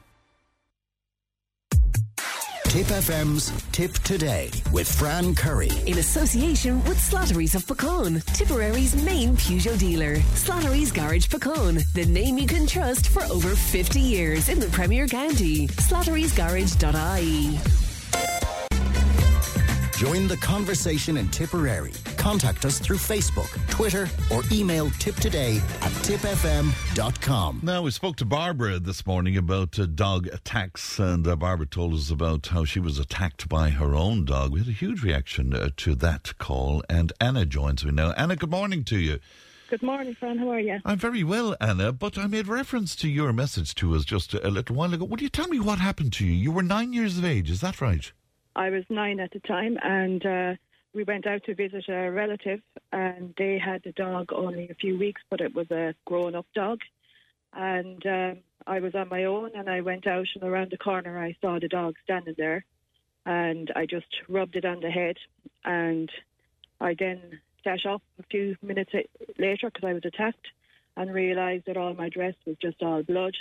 Um, my face felt very hot at the time, and that's when I screamed because I realised it was blood. And my dad came out and picked me up, and um, realised I had been mauled by the dog. Um, My God, and it was a Labrador, Anna. I mean, we would Labrador, we yeah. would think Labradors are the most docile of dogs, you know. Yeah, yeah. And, and all I did was rub him on the head and I could still see the teeth kind of coming at my face. It was just he kind of had paw on my face, and he got me just under the eye. Um, you could actually see the bone in my face from my nose across. Um, I ended up, I couldn't get surgery till that evening because obviously I was Sunday back then. You used to have a big Sunday dinner, and we had just had dinner. So the operation, and um, I got 20 stitches there. Um, I'd been told. Around your eye, Anna. Yeah, yeah. My God, my God. So I was told if he had went for my throat, I would have died that day. You know, so I was lucky, I suppose. But obviously, as years went on, your face changes shape and all the rest, and uh, I had to get plastic surgery then to fix the rest. So God. And w- Mm. would you still know that you were mauled, if you know what I mean? Have you still the signs? most people would say, unless they really look, they'd see it. You know, I suppose makeup is great for covering it up, but I would. As I get older, I do notice the scar is still there, yeah, from my eye down to the bottom of my nose, and I have a scar across my nose as well from it. So, um, yeah, the, the, the trauma of that. But what I don't understand, because you know, people often traumatized by dogs, they could never. They they have a great fear of dogs after that. But you you have dogs now, haven't you? Mm-hmm. Yeah, I actually have five dogs myself now. Five dogs. yeah. So um, I suppose I faced my fear, but I would, if I saw a dog getting aggressive, I would, be like, oh my god, I think I just freeze. Um, but I suppose you have to pick up on mannerisms of dogs now as well, and some things that I wouldn't have been aware of then, I would be aware of now. You know, so like the ears back, um, tongue licking, and the stiff tail, and all that kind of thing. So you kind of ha- you kind of I'm more aware, and I've raised all my kids with dogs, and I would be aware not to leave them on their own with them and all the rest. And yet they be, you know, play with them, but I supervise and all the rest, you know. Yeah, and and again, I mean, you know, we associate uh, vicious dogs as being Rottweilers or Alsatians or pit bulls or, Mm-hmm. or or whatever. But again, we probably would leave a Labrador around kids without even thinking about it because But if you look up about dogs, Labradors are one of the dogs that bite an awful lot. are they? I, Yeah. I didn't know. Mm. You see, we, we we're, some of us are ignorant of this as well, Anna. You know. Yeah, I don't think I think socialising from a young age is so important. You know, bringing your dog into as much situations and see how they react in them situations. You know, little things like putting your hand in their bowl when they're small, so they're not food aggressive or aggressive over their ties being taken or anything like that. You know, and I think that takes time and patience and all the rest. But I think it's important to do that, and especially when you have kids around um, them as well. You know.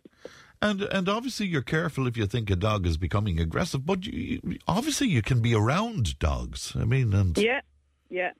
And they can just turn, especially with age, they could be sores. Like, I mean, they can't tell you, so you, you just don't know. I mean, with that dog that day, I don't know. My uh, relative had got that as an older dog, and I don't know why that dog was given away. Had something happened to it, and they had got rid of it, um, and didn't realise it would do that. Now, I was told afterwards that I had snapped at another cousin two weeks previous, so um, Right, so it had shown yeah, form I was in just some way. unlucky. What yeah. happened to the dog, Anna? The dog went missing for a few days, and they finally caught up with it, and the dog was put down. Right, but after attacking you, the dog went went off. Run. Yeah. Wow. Yeah. So Um, uh, at some level, the dog knew what it had done. Yeah, exactly. It knew it had done something bad, and uh, it was very bad. Was a, you know, a lot of blood. I remember seeing myself for the first time in the hospital, and you know, when you look in the mirror and you think you see somebody else and it's not yourself, um, that was the biggest fright I got because I hadn't seen myself. And then when I saw myself in the mirror, I went, "Oh my God," you know. I was very shocked. My God, I, t- I tell you well. Hmm. And and when you heard us talk about it, did it bring the memories back to you, Anna? It did, yeah. It just brought me back to, to that day. It's just something that stays with you and you don't forget. Um, you know, it's a big thing in your life and you have to, you have a lot of things growing up then with that on your face and having to deal with what comes with that as well, I suppose. Um, So, yeah, it's been tough, but like, I still love dogs. It's like people. Not everybody's bad. Not every dog is bad. I love my dog. I have a home. A- you know, but um, I would be wary. Yeah, Ali, Ali looked up. Uh, you you were talking to us there about Labradors, and uh, Ali looked it up for me, and seemingly it's true. Labradors are the most common breed reported to bite. Now, it could be because they're a very common breed of household pets anyway, but, but still, it just goes to show you we assume certain dogs are docile and friendly and stuff, but they're dogs after all, you know? Yeah, exactly. Yeah.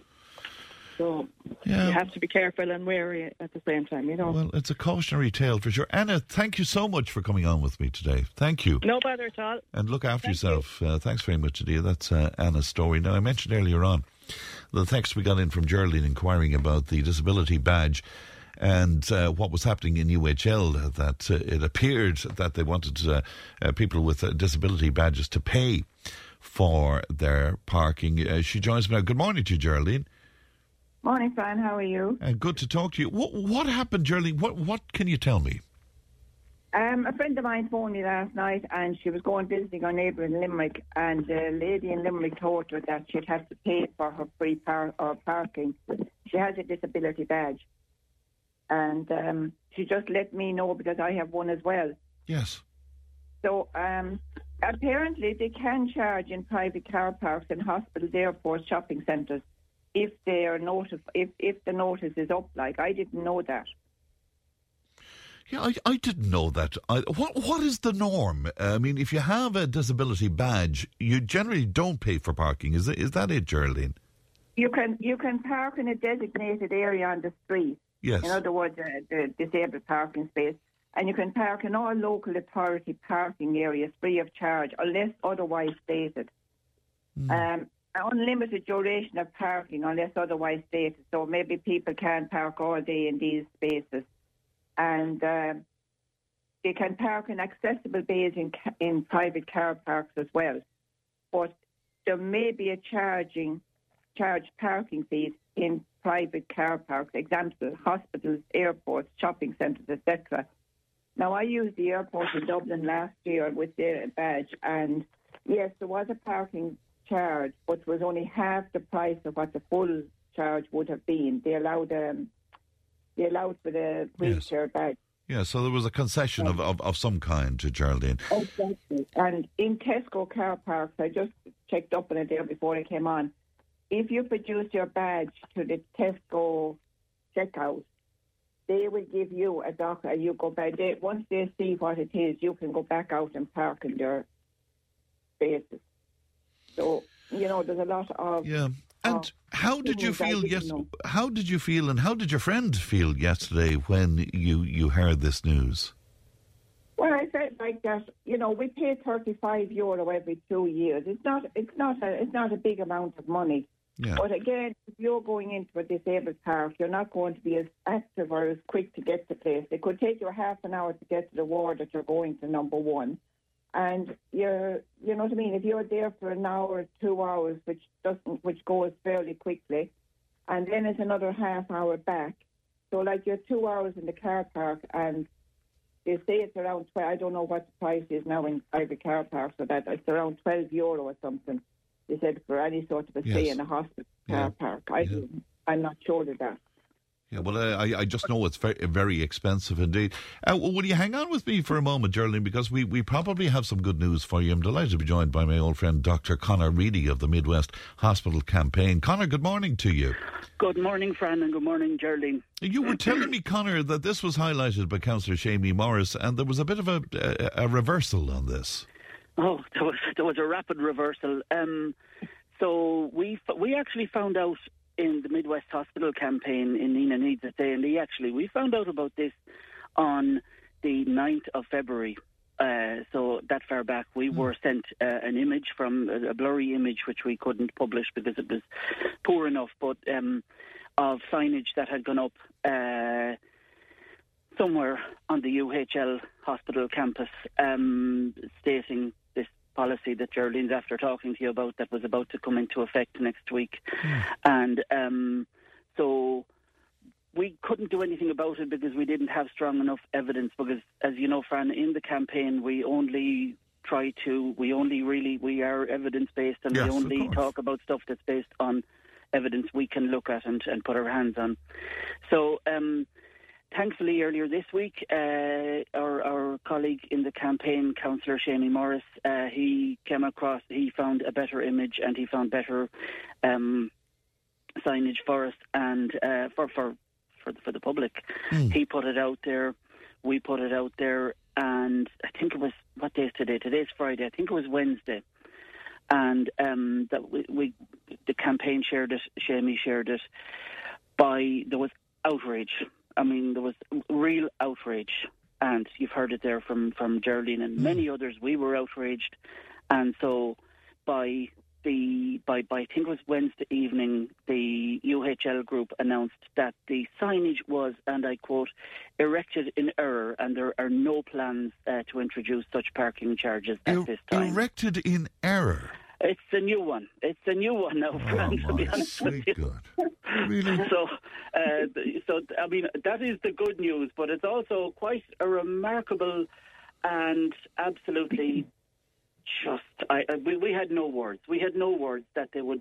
First of all, number one, that they would try something like this because it's just reprehensible, and number two, that they would try it at this particular time, at this time in the in the history of that hospital when things are so poor at emergency Of course, department Conor, because level. people, through no fault of their own, waiting around for hours and hours and hours, you know. yeah, we've all done this, friend. There's nobody listening to this right now, I guarantee you, that hasn't been hit by heavy Yeah. hospital charges.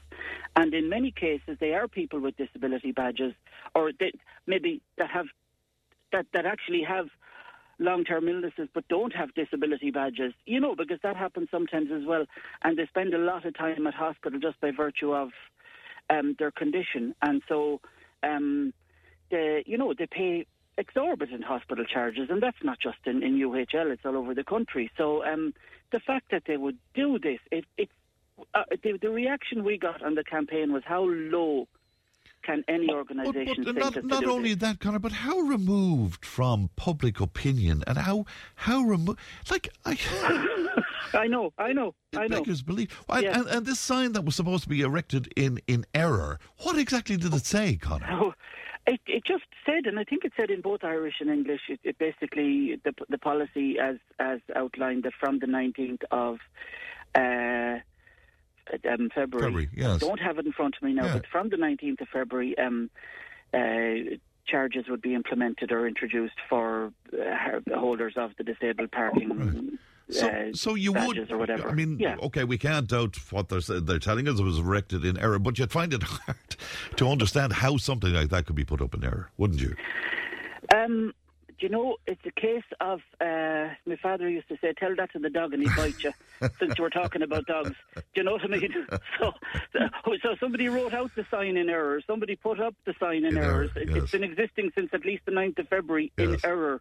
But it, it was only when Seamie Morris publicised it all of a sudden. Oh, whoops, whoops! absolutely. Look at what we did. Yeah. And we never saw such a reversal because by the end of that day, Fran, by the end of that day, um, it, it, it was reversed and the erected in error slogan came out. So uh, your guess is as good as mine, but yeah, it's, it's it is what it is. So at least we're the bearer of some better news this morning, and uh, usually in the Midwest Hospital campaign, and Nenagh needs to say, and E, we're more concerned with what happens inside the hospital. but course, uh, yeah. this came our way, and we couldn't ignore it. You know, Yeah, so, absolutely. Geraldine, yeah. does that make you feel a bit better to hear that?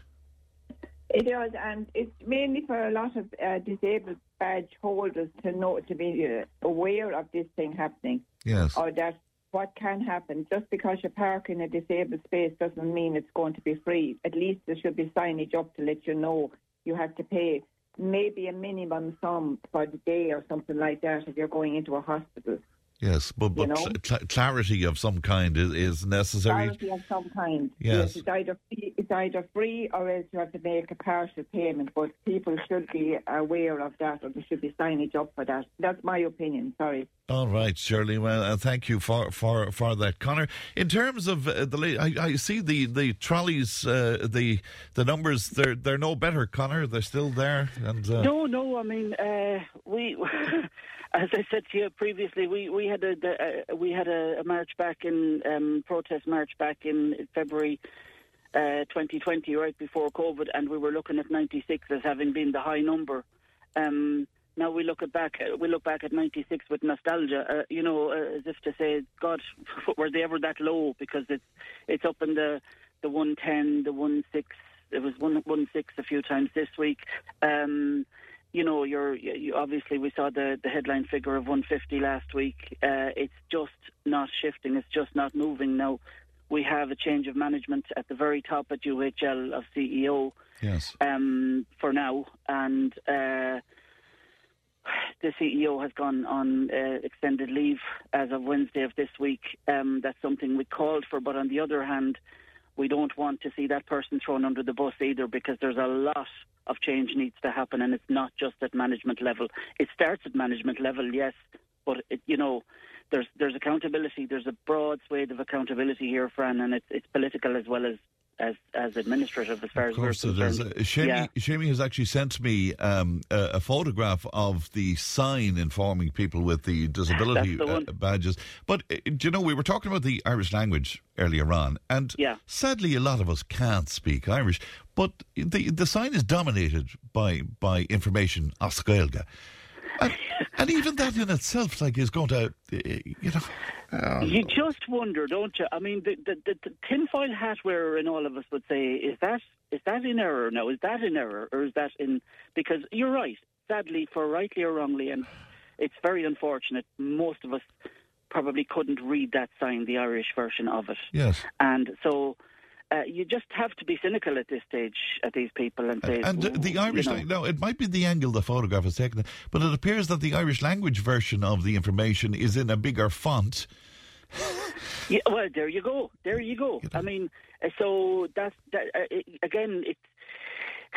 I often say about about the HSE and the UL Hospitals Group. Um, you know, their their connection with the lived reality of people, whether it's those on trolleys or it's those having to read signage, and that signage in a language that, unfortunately, while it is supposedly our first language, it unfortunately is not one that most of us can read fluently. You know, and so you'd have to you'd just have to look at that with a very cynical hat and say that's intentional as well. You know, I would. It's, I- I would. interesting. Sorry, and uh, yeah. there's, there's a couple of other things that really bother me. I mean, I love the Irish language. I love everything Yeah. got to do with Irish culture. But a couple of things really I don't understand. For instance, the information about um, uh, cancer checks, where bowel cancer was concerned, for instance, recently. Advertising on a lot of the radio stations was, again, as Gaeilge. Now, su- Yeah. surely, if you want to get to the largest amount of people and inform them about services available to check for cancer, would you not put it in the language that most people speak? You know, Well, and, and the important the thing about that, Fran, what you say there is messaging is super important. The messaging is super important, and the way in which the message is transmitted is super important. Yes, it's laudable that we do our best to introduce our, our native language anywhere we see it, and I get a Figari every now and again, and I try to say a, a couple of Yeah. I don't have many. yeah. Do you know, just just Yeah. uh, try and and um, especially around this time of the year, but messages like that they need to be loud, clear, easy to understand and in front of everybody's eyes, including those who need to see them, and be very, very comprehensible. And um, unfortunately, for the majority of Irish people, putting them in anything other than very, very basic Irish, the message is not going to get across. It's, and that, that's dangerous, by the way. That's dangerous. Um, anyway, um, uh, delighted to, to hear about the reversal of that, and maybe, maybe it's a sign of things to come, uh, if you'll forgive the pun. I mean, maybe it's just that are they beginning to listen to people? I, Well, I hope so, but but that as as Seamie started that on I think um, as I say I think it was Wednesday morning. He got that out there, and then we took up the the mantle, and uh, between us, um, the as I say the the feedback was strong and very very robust, and the anger was robust, and um, they they reversed by the end of the day with their with their erected in error notice. well, well So- done to to uh, everybody involved there. Uh, Conor, thanks very much indeed for coming on. Thanks for having Thank me, you. Fran. Thank We'll you. talk soon. Bye, Take bye, bye, you Bye-bye. now. Uh, Bye-bye. thanks to Conor. Thanks to Councillor Seamie Morris as well for that, and indeed to lovely Geraldine too. All right then, uh, news and information's on the way. Tipp today with Fran Curry. With Slattery's Garage Puckane. you can't beat experience. With over 50 years maintaining Peugeot cars and vans, we like to call ourselves the experts. Call Slattery's Garage for a free vehicle health check today. 067 24111 or slatterysgarage.ie. Tipp Today with Fran Curry. With Slattery's Garage, Puckane. Your Peugeot car or van might benefit from a free software upgrade. For more information and to find out if this applies to your vehicle, call the lads in Slattery's Garage, Puckane on 067 24111 or slatterysgarage.ie. Thanks, Pat, and uh, you're welcome back to Tipp Today, to the final hour of uh, Tipp Today. Now, lots coming in on the disability badge and indeed the ambiguity around some of the parking around uh, around the county as well in certain places. So I promise you, we will go back to this and we will go back to it uh, probably on Monday next. A couple of things that I was asked to, to announce. Whistle This is happening at the Monks in Thurles tonight. Now, it's a great opportunity, as you know, for um, singer songwriters to have a platform because there very few places, when you think about it, that um, you can hear original uh, music. Well, Whistle This once a month, and uh, my good friend Tom Lyons, there, of course, is the facilitator along with his lovely wife Nora. So tonight it's featuring James McGrath of this parish. We often have him on the programme here, great singer songwriter. Tim V. Smith is there. Dara Hill and Alex Barnes. And I presume Tom will do a few songs himself. So that's tonight at the Monk's Whistle This. I know the Dennehy family are appearing at Fitzpatrick's in Clonmore on this coming Sunday night, and they're telling me that there's a new dance um, beginning there um, starting next Wednesday and every Wednesday. And John Malloy is the guy there uh, who's organising that. And uh, Andy Feary, I know, is appearing there next Wednesday night. And I think uh, Olivia Douglas might be there as well. So it sounds like a great night out if you're into dancing. All right, then. It's time for our Friday panel. And I'm delighted to be joined in the studio by Mary Alice O'Connor, by Phil Prendergast, and by Joe Leahy. And you're all extremely welcome. And thanks. Thanks for coming Thanks, into Fran. us Morning, today, Fran. guys. Can we start with that business about the Irish language? Because on the back of what Ivan Yates said about the resources and the level of funding that we give to the Irish language, um, is it time that we reassess the spending and how important is the Irish language? Now, this came about from an interview on Virgin uh, TV where he was asked about uh, the Irish language. This is what he had to say. Ní focail ar bith gum, I couldn't be arsed to learn Irish, and I'm sorry about it if you're offended.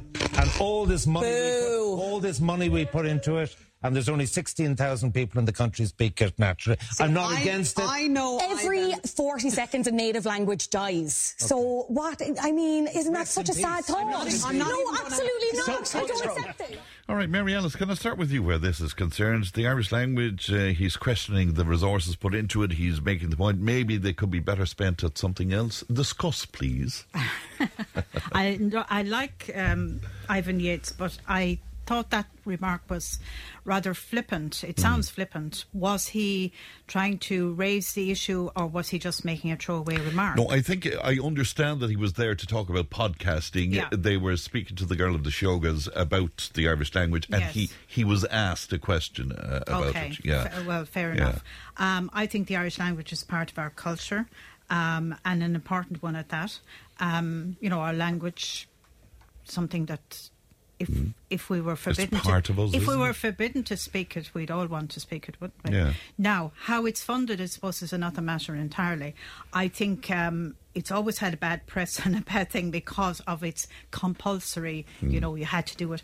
I think um, if you look at the Gaelscoil and what they've achieved, and the proliferation of Gaelscoil and, and the promotion of it that way, Mm. I think um, if it was me, I would not make it a compulsory subject in schools. I would.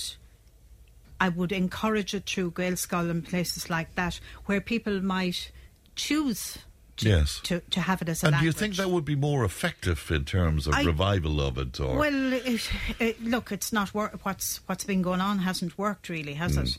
Um, I don't know. I suppose when we're asked in the census, can we speak Irish? We might say yes, and and by that, eh, and I include myself here, uh, we'd have a couple of focal, but we wouldn't have enough to carry on a conversation. Mm. I, wa- I once did a very short interview with uh, Thomas O'Manine. I said to him, "Make this quick. I'm not I'm not able to expand. Don't ask me to expand." Well, there, there's the please." thing, and most of us would have spent what up to 14 years learning it, and we'd struggle to. Absolutely, absolutely. Yeah. But uh, you know, um, I think the argument uh, if, or the the comment seems to me to be more about what Ivan Yates said and the other guy shaking hands with him. Mm. And Brian Dowling, isn't it? Brian yeah, Dowling, yeah. He, yes. Yes, he And have burst we- out of his chair to shake hands yeah, with him. and have we got with to him, the point where anybody that says anything has to be, it has to be analysed, it has to be commented on. Social media gobbles up all this stuff. You Hmm. know, I saw a comment in the or, or a piece. Uh, in the Independent yesterday, making that very point Mm. that it became about what Ivan Yates, the fact that Ivan Yates made the remark that he Mm. wanted to have a discussion about it, rather than the Irish language and its place in the Right. Uh, Phil, I'm wondering what you think about this. Well, Fran, I did an awful thing one time, right? Did you? I was the. You know the mics are live. You know was the mics are live now, Yeah, Phil, don't you? I, I was the um, representative, the union representative for the Irish Nurses and Midwives organisation, and TG4 came to the hospital because there was an issue about um, the amount of beds and bed closures and all this hoo-ha was going on. And your man said, um, "We can only give you 15 seconds because you're doing it in English." And I "Can be arranged that I can do it in Irish." Um, how long do we get then? He said, "A full minute." And I said, "Great, right." I said, "Right out there, what do you want me to say?" Pinned it to his chest, and outside on top of the hill with all my hair and moustaches blowing in the wind, I You just read gave it. the most perfect rendition of Irish. I personally am very poor because I really do think before ADHD was a thing, I had it. Right. For certain, because I know I did. But I, I had no attention span. I can read Irish perfectly well. My children, thank God, are brilliant. Luke can converse completely freely. Isn't that great? At great length in. Irish, and it's no bother to him. But did he go to Gaelscoil? No, he No. didn't. Oh, okay. And it, and it was it, it was with him. He did go to Irish College every summer because Alright. I felt the Gaelscoil came at a time when they ha- were already settled in primary Yes, of school. course. But I think the Gaelscoil, and as Alice has said, it has been one of the best Yes. facilitators of people being comfortable with Mm. Irish. Our generation, unfortunately, we're not And, comfortable. and, and to, th- to do an Ivan Yates on this, is there not a question, though, over Gaelscoil in terms of becoming a little bit elite? No, you see, Fran, I think there's a, a, a certain element of, oh, the Gael scholar, this, that, and that. They, those kids go in, they're so comfortable in their skin about everything because to them, Irish is not a pain in the butt like Yes. it was for us. Yeah. It's a comfortable feeling. It's they're they're taking they're taking the exclusivity out of it, if you like, and they're making it available to all people and all cultures, by the way, because there's there's lots of of, of uh, multi denominational children uh, going to those schools now, and they're not phased by it. People come to this country that were in German or whatever. They will learn Irish, mm. and the Irish can't learn Irish. And I speak about myself here. Of course. I'd be pointless. i- isn't part of that the fact that we speak English, which makes us lazy because the, universally you can speak English. Most places you go and you get away with it. Well, I can speak Irish if I was in, in Lanzarote. To After a few to pints. After, after- to a degree. Do you know what I mean? Mightn't be the best Irish. It might be a bit pidgin at, time, at times, but uh, I could manage one, like, you know. Yeah, Joe, what do, what are you making of Mr. Yates? Um, now, I have to put it out there as well. Not that I'm a cynic or anything, but he is promoting his latest podcast uh, uh, sort of thing as well. So he's back in the headlines again. Yeah, well, there you go. I suppose you know. what Win-win better- for What Ivan. better reason to, to look for the headlines? It was ironic, you know what I mean, when you look back that he was CEO of Celtic Bookmakers. You know, those things. That there's Yes. a bit, a bit of irony in an awful lot of things that go on. You know, Is there? Uh, yeah, yeah. Um, no, I totally disagree with him. Like maybe it's just one of these flippant remarks that has already been said. I disagree with him. I think you know we have to keep our native tongue. You know, and it's it's you know it's it's. It's nice there every year, you know, when the All Irelands come about, you know, and you see the winning captain going up, and all he might have to say is, you know, ná ná Sorum, and that's all he says, and then he blasts it. But that still is nice. We should mm. keep it, and we should spend a few bob on it, and I have, I think we should be proud of it. I really, I really, really do. There's an awful lot more money being spent on other things that is wasted a hell of a lot more mm. than the than the money that's going into the Irish So language. you, you don't have any problem with it. I, I did make a point earlier on, and it's sort of a bit of a bone of contention with me. If you if you take the HSE, we're giving um, out information about services for for mm. cancer checks and stuff. Yeah. Why would they have done quite a lot of that advertising Gaeilge? Because it automatically means that an awful lot of people don't know what the hell it's about. You know, But you see, uh, And something but it- so important. But you see, isn't this isn't this what we do every time? I see the latest ad there now has gone out about this. You know, the referendum coming up in a couple Yeah, of weeks' time, yeah. and 'tis in Irish, and 'tis in English, and 'tis a, and we're obliged to all that because we won't make any changes. We won't turn around, and we haven't, as I keep saying, you know, we just need the gumption. To, I could use another word, but we need the gumption Yeah. to go out there and say, hold on, let's change a bit of this. You know, and if you want it in Irish, it's there, and you will see some of the some of the departments that you ring up there now. If you have to ring them up, you know they'll say, you know, if you want to talk in Irish, press one. If you want to talk in English, press two, or vice versa. You know, and you will get on those. But those some of those those broadcasts that come out there, you know, and that it's in Irish and it's in English. That's hmm. we're crazy. If you put up any public signage, you must translate it into Irish and have the two versions on the sign. You know, if you're Well, that's that's very good uh, that you brought that up because Yeah. we were talking about the uh, disability badges Yes. in, in hospitals, Yeah. and they were changing tack in UHL. They wanted to charge people for about twenty four hours, and then Mm. they kind of reversed back. And but Seamie Morris sent me a picture of the sign, Mm. and you're right. It's it's dominated by the Irish language Yes. in bigger font than it is the English. Now, again, if you're trying to inform people, yeah. You have to inform as many people as you can. Well, I think Joe is right that we haven't the Lee Rody to make firm decisions about anything, and we pander to whatever you know, whatever. And if somebody who is uh, a zealot about Irish and Yes. convinced he's a Gaeilgeoir and nothing else will do, then we're afraid of offending him, are we? You know, I mean, Yeah, is, and- is there a bit of that going on? And as know? an MEP, isn't there a whole lot of money being spent on, um, tra- you know, transferring a whole load of what's happening in, in, yeah, in the EU into Irish just just for Ab- the sake of it? Absolutely, and there's a whole. Um, so, for instance, the, the the Parliament a lot of the time it's operating. You're operating on committees, Yes. but when you're in the plenary session, you're in the the the big amphitheatre, and if you want to speak, make a one minute speech, and it's one minute, they cut the mic after one minute, and um, if you want to make a one minute speech and you're doing it in as Gaeilge, you have to get the the person there to, do the translating for you into every language. So it's you know what I mean. There's In a minute. In one minute, yeah. So how many people have? So have to be well, I don't know how many they have employed, but I know that those people that do the translations um, get very, very, very well paid. But like you could be doing your one minute speech, Fran, at half twelve at night.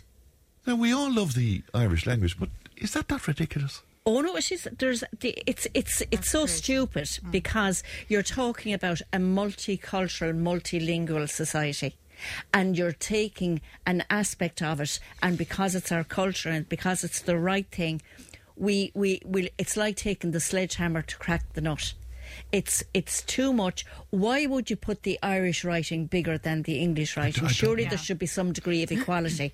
and if now we have X amount of our population that are Polish or Latvian or whatever Yeah, they might be, should we not have little bits to to um, pander to all of them as well? Where does it stop getting ridiculous? I, I, I don't Where know, does but it the, if you take the road signage when when there's roadworks going on, like you come around a bend and the first thing you see is the Irish language telling you to stop, and then underneath it says stop. So, like, it's just these kind of things bother me greatly Well, because I- am not I- sure what it does for the language. I, you see, again, I don't know what it does for the language. All I do know that there has been initiatives down through the years. And when I was a member of the Oireachtas, I went to Irish lessons and I loved going to the Irish lessons. And it was really, it was conversational Irish. So it wasn't, you weren't doing all these yokes and fadas and things. Mm, you, were, yes. you were doing real stuff. The Mulcahy- I, I did the- the, the? Yeah. I, I really liked doing those classes because I then was of an age where I could understand why this would be necessary at times. And when I was mayor of Clonmel, obviously you have to do some of your course, speeches. yeah. And if you're going to the Irish Mass and you're having all of that, you have to give your reading as Gaeilge. And I can remember having to record it, this is how old I am, on a tape recorder and then tear off around Marlefield Lake listening to it over and over and over again till I had that word for word. And I could then recite what that that um, But, but there, are, there, are, reading was that day. there are funny things as Phil said about memories. You know, in my former job, I remember, you know, like years and years ago, you know, you stopped, you put up the hand in your garden, you stop this guy coming on, you know, and he's the t- hard man, you know, and the chest out, you know, and you say, you know, how you doing? What's the name at all? And he'd say, to you, you know, Seamus O'Ryan. and then, like you say, Cadastit. He's challenging You just you. say, yeah, Cadastit. And it. Uh, the, head The heads go down, yeah. the name goes out there, the address goes out then in English. You know? Yeah. Well, tell me about that, Joe. And I was going to ask you about that anyway, because that was a requirement, was it not? The Irish language was, was, part it- of being a Garda Oh, back it then. was. It was a requirement. Yeah, you had to. You had to. And what about now when we're encouraging multicultural? I, I can't answer that now. I Right. really don't know, but I doubt if it's. I I, I honestly don't know, Right, and okay. I don't know is it- if is it. Um, I, I do know, like, right, uh, still, if you're in an Irish speaking area, we'll say, like, you know, if you're maybe stationed in the Aran Islands or Yes. maybe in, in Ring or somewhere like that, you know, or in the Donegal Gaeltacht, then it would be only natural that you would have to have Irish, you know. Yes. So I would imagine that there's some sort of proficiency test for that the, when you go there, you know. But And, and I gather that a lot of young people are getting exemptions, and their parents are looking for exemptions from um, Studying Irish. from studying Irish Yeah. for a variety of reasons, which apparently has become quite ludicrous at this stage. Yeah. 'cause a lot are. And and Fran, I, I can remember a case where, where I went to secondary school and the teacher was Blaheen was her name, right? But Blaheen now was from the Gaeltacht. And Gorev became Gorau. Oh, yes. And I had no idea that there was a sea change in how different This- dialects this is happened local in dialects, different parts yes. of the Yeah. country. So she came in and she started and she'd poke the head off you with her rings. You know, she was a rip really when I think of it. Um, Poor Blaheen. and- and- Blaheen, yeah. Dunleavy.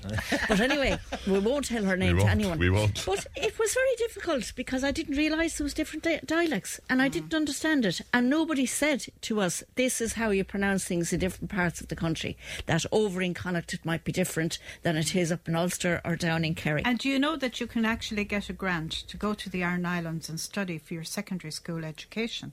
No, I a friend didn't know of mine, um, young man um, called Luke, is there currently, and he started last um, September. You know, Right. So he's there for the five years, and you get a, a government grant. To, Now, to stay there and to yes, study there. Yes, you live with the bean an tí. You come home every second week end, and obviously for the holidays and that, and you you do your secondary school education um, Through through, Irish. Irish. Yes. I, I, I bet a lot of people don't know I, that. I certainly didn't know that. L- a lovely story about a, a broadcaster on a certain local radio station that shall remain nameless, but he was interviewing Michal and Hertig, Yes. and he practiced for a week to get his introduction to Michal as Gaeilge. He did that, but what he didn't figure on was that Michal then thought he could converse in Irish, and, and he came back at him, and there was total silence, including the lovely, the lovely um, uh, thing of, well, yeah, and uh, thanks for that. Moving So swiftly on. yeah. So you I- can get I- cut out, can't I you? do love that um, the president and and the Taoiseach, most of the Taoiseach, um, can speak in Irish on the occasions and Yes. deliver it. Yeah. I think that's important. I think that's a cultural thing, and also from what I can gather with the Gaelscoil, that they do, um, you know.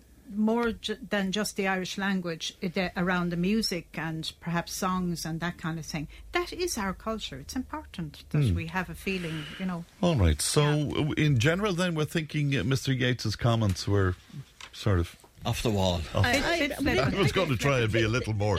I think they were little more just kind. flippant and it got him Yeah. attention. And I mean, we're discussing it here on a radio station in a regional centre. Yeah. That's And it's getting as much airtime as if, you know, he was after getting up and saying this every single day. And I doubt So- it, and I'd say, with all due respect, sorry, Phil, if Wexford were to win the All Ireland, you know, he'd be probably the first one to be singing around the being, and Yeah, he'd be the first one to be doing the bull He about probably would indeed. All right, we'll take a break. It's uh, 23 past 11. Back in just a moment. Tipp FM's Tipp Today with Fran Curry. In association with Slattery's of Puckane, Tipperary's main Peugeot dealer. Slattery's Garage Puckane, the name you can trust for over 50 years in the Premier County. Slattery'sGarage.ie.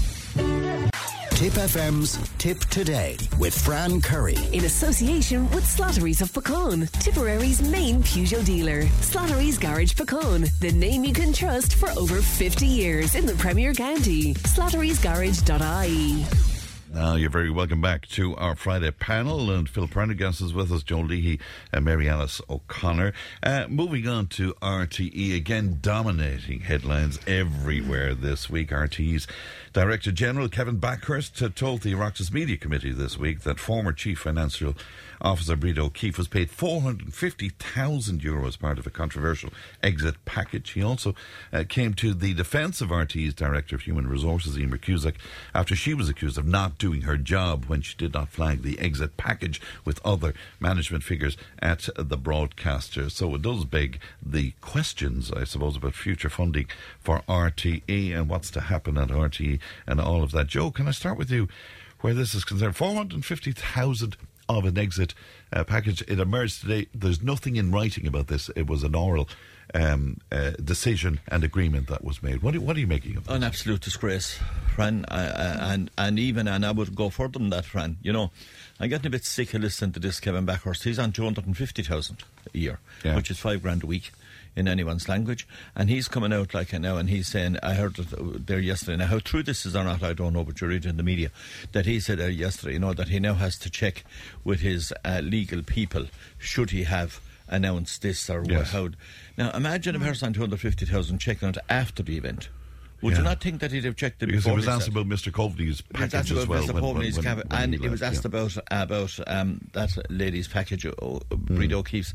Why on earth, like, would he not check that, like, before he said it? Would you not think if you're on that kind of money with all these people available that you'd say, is it okay to say this? Is it okay to say that? There was controversy all along for months whether the amount should be released or whether it shouldn't be released. That's that. But number two, that's number one. Number two, the public are sick to death to listen to this. This has gone on and on and on, and it's committee after committee after committee, and people are in. I listen, talk to people there like, and it, it, we're getting nowhere. All we're being told like now is that. The, we were being told there a couple of months ago, like that, if the, the revenue, if it is going to be paid, will be picked up by by RT. So that means then that is, if you think about that, that's a done deal. They've accepted that the revenue, if there's a revenue uh, owed, that that's going to be picked up. By. So that means that the whole 450,000 is a done deal already. And that's only one of them. What about all the rest of them that's Yeah. there as well? And what Well- about well, the ones that we haven't heard It's of? emerged today. I think it was the Indo that says uh, 2.6 million That's in right. golden handshakes under the direction of, of Dee Forbes while, during Yeah. her time. Who, yeah, who now is too ill. To to come to before account. any any of Yeah. the But you see, isn't isn't yeah. isn't isn't this the same thing? Like you know, I, I refer to a lot of these things. You know, like all the mistakes that we're making in the country and the different things, and I'll still go back. Uh, I'll go back like to the Stardust, and I've said it several times. The Stardust is it's a real example, and this is the very same way. Play for time. If you Yeah. play for time and you play for time, what's the next thing will happen now in the next couple of weeks, couple of months? Like there's fellas out canvassing males and females canvass the local elections. The next that'll take over. The next we'll have a general election, and the next the RTE will become a thing of the past. Yeah. The money will have been paid over. People will be sick to death to talking about it. It will be swept under the carpet, and that'll be the end of it. That's the truth. What'll happen. Uh, Phil, what about future funding of RTE? Do you think some version of the license needs to be in place, or should it be funded directly from the Exchequer? you You see, Fran, it's a difficult one to add because you can be populist and say it should be funded from the ex- exchequer, and that's a, that's a, a notion that's been flagged at the moment, and I can understand why. It's from Sinn Féin, you mean? what- is it? yeah, I- yeah. but what I do think very, very strongly is if you think of the layering that goes on within the RTE campus itself and the expensive site that it occupies, you have people there that are doing this grunt work, and you know exactly what I mean by that. They're preparing scripts, they're researching, they're up at all hours of the day and night. They have to react to events, they have to react, uh, uh, react to people passing away, they have to react to so many things for very little money. Very little money and contracts that get broken be- before they can become a thing mm. where they seem to have obligations to pay further or to give them rises or whatever. So, what we have now in RTE is total and absolute chaos because there's so many people peed off with what the high earners were able to command and get the status for, and also by having very popular programs where they were seen as being the lead and the charge. Does anybody miss any presenter now when we have new people doing the, the job and they're doing it exquisitely? Yeah. So, I mean, I think at some point they're going to have to think of a different way of getting money from people, the public, that are funding these monoliths where they have this kind of money payouts for, But, for and, people. and you know, as a former politician, they come up with this thing all the time, Phil, about public service broadcasting, as if that they are the epitome of public service broadcasting, and that no other broadcaster does public service broadcasting. Which I always, I, I get a bit annoyed about that, to be honest. With I, you. I don't blame you for that one whit. I just think that the kind of fees that were being paid to these people, or salaries, or whatever you like to call it, remuneration, uh, remuneration, it, it it it was appalling what was being paid, and at, at the end of the day, it is us that are funding it.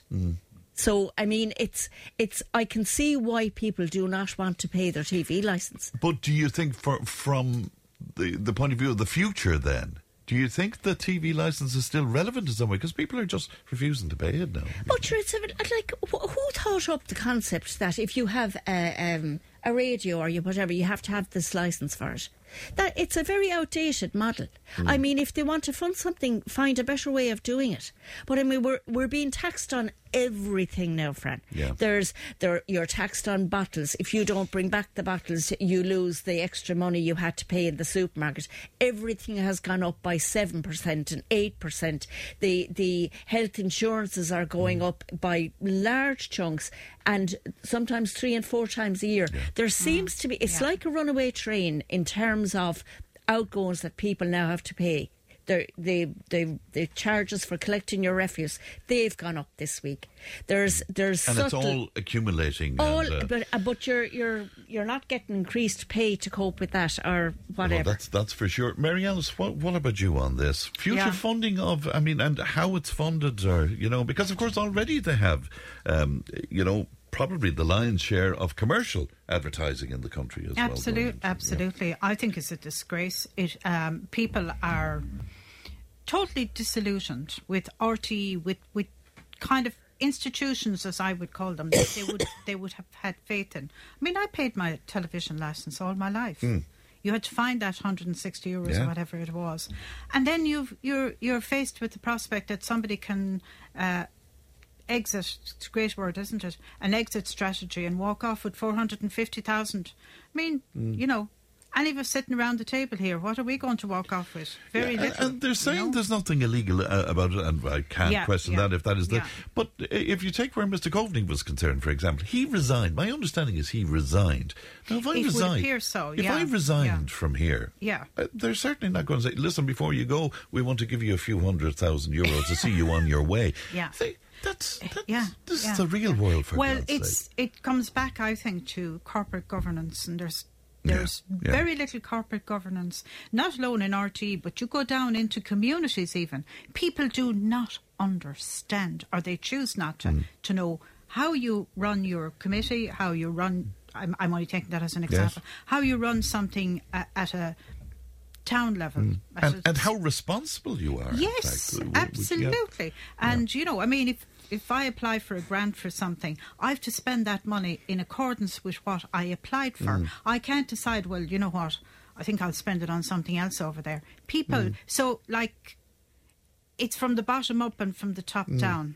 And pe- people out there in the public look at this and they're completely disillusioned. And does this play into what you're saying that okay, we'll have all of these conversations, but really at the end of Yeah. the day, it'll all be said, look, that's dealt with now. Let's look to the future. Yeah. Uh, spot on, and and that is what happens. You know the old story. What do we do? We play for time here. No, No, nobody will go to jail. There'll be No. nobody Run down the clock on it, yeah. At Yeah. And and when you look back on it, like when you look at it, you know, it's it's it's absolutely shameful when you see that there was no necess- necessity for a written uh, agreement in place, you know, to get a- to get a- for that much money. When you see in the past number of years, and it's a good few years now, that we've had massive issues with charities and CEOs Yes. and golden Yes. handshakes, and mm. we can't name any them specifically because there's mm. court cases and rumblings and all that kind. But they've been out there in the public realm everywhere, and we had all those going on. So it wasn't that these these issues weren't flagged, and yet and all, you have this public broadcaster funded by the, the ordinary people of the state, and you, you can say and the government. But where did the government get the money? Only from the tax of the ordinary people from the from the state as well. So it's the same money, only paid in a different uh, system. And they're now getting all their money, and they can decide, oh, we can hand Joe their 450,000, don't sign that, and Joe, stay quiet about that. Off you go. Good luck now, and thanks. And it's very vague, vague as to why. It was some business idea that she had before she left that she gave to them, and it was worth. Yeah, but how do but how do you quantify that? Like, or where's the where Well, sure, where's the in- parallels? in Uh, the- apparently, she, apparently, she suggested that if she were to exit, that um, the Coveney guy could do her job on his own. Yeah, Isn't there was some. correct? some I'm, I'm not quite sure of the detail Yeah. of it, but seemingly that didn't work out. Whatever she no, no, it didn't. didn't no, and out. as well as that, apparently, um, when the the Forbes wouldn't return, you know, um, to to their, face any Oireachtas Hmm. committee. Well, she's she's that- unwell by the way. yeah, of, okay, yeah, fair enough. But like, this woman apparently thought she was doing something good, and she decided that she would appear, Hmm. And then it emerged that she'd got the four hundred and fifty thousand. I mean, half a million quid. Nice It's- one if you can get it's, it. isn't It's it? a lot of money, that's for money. sure. To move on, on uh, Monday, 18 year old North Tipperary student Josh, he told me about how a man in his local shop tried to hold him up and rob him at knife point. now, look at him. The man got distracted and Josh ran away unharmed, but he was left very, very uh, traumatized by this. And I'm just wondering about crime rates and the like. And it seems that we're hearing more stories like this. Phil, I mean, when you hear the likes of that, I mean, like you, you can't help but be extremely worried that we all have young people out there going into shops, going into pubs, and here was in the middle of the day, uh, a young lad w- was held up at knife point. Yeah, I think it's awful, um, Fran. What's what seems to be happening is the the filters that are, are, are the constraints that people would operate under before seem to have been dissipated with, and I, I wonder about the amount. There's a there's a lot of I think drug related activity Yes. and people under maybe the influence of substances or, or otherwise, um, and it seems to either relax them to such an extent that they think they're invincible, but they're visiting harm and they're visiting high ends of stress on people that are, are working in even in rural areas or in, you know Yeah, going into a rural village. Yeah. yeah, you're going into a place and you could have somebody fairly elderly or even young and healthy and hale and hearty, but to be held at knife point is it must be extraordinarily uh, frightening. Yeah. Absolutely frightening. And I, and I think there's a I, I don't know if they and Joe probably help out here. I don't know if our system of punishment by way of somebody visiting that kind of a torment on a community is sufficient, Yes. a deterrent, because it seems as if the whole process, the legal process, is it's a bit torturous. It's a bit, you know, it can take a length of time before somebody comes and are- is held to account, um, and that it leaves that person still free to go out there and harm again. There's very few. There's very few Yeah. sanctions. It would appear. I mean, the jails are all full. Um, it takes for ages, like you said, to get to the court. Um, what are you going to do with them? You know, some young fella, and and it's happening. You know, p- places have been broken into, and they don't care about CCTV um, cameras or anything. They'll wear hoodies and a mask, maybe, or something like that.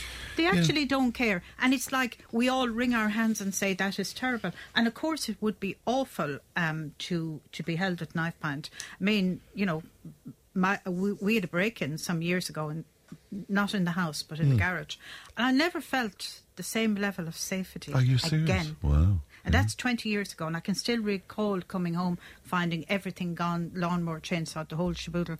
And you never feel the same level. And I'm very security conscious as a result. Since since You know. that, yeah, Joe. uh, Well, what Josh told me, wa- it was a Stanley knife. In fact, was was the, was the weapon that was used. You you come at this from a couple of different angles, I guess, with with your experience in, in the jail, and indeed with your security experience of being a former guard as well. So I wonder, wh- what do you make of that?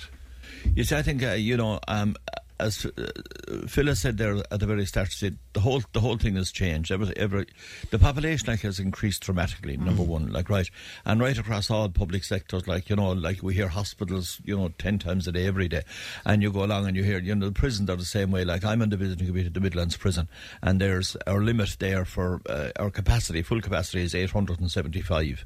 Yet the last time I was there, you know, a few days ago, there was 964 or something. So we're totally overpopulated. And what that means, like inside in a, it's a male prison. So inside in a two-man cell, there's a third, there's a mattress put on the ground, there's a third prisoner put on the ground. Like so, they're being there.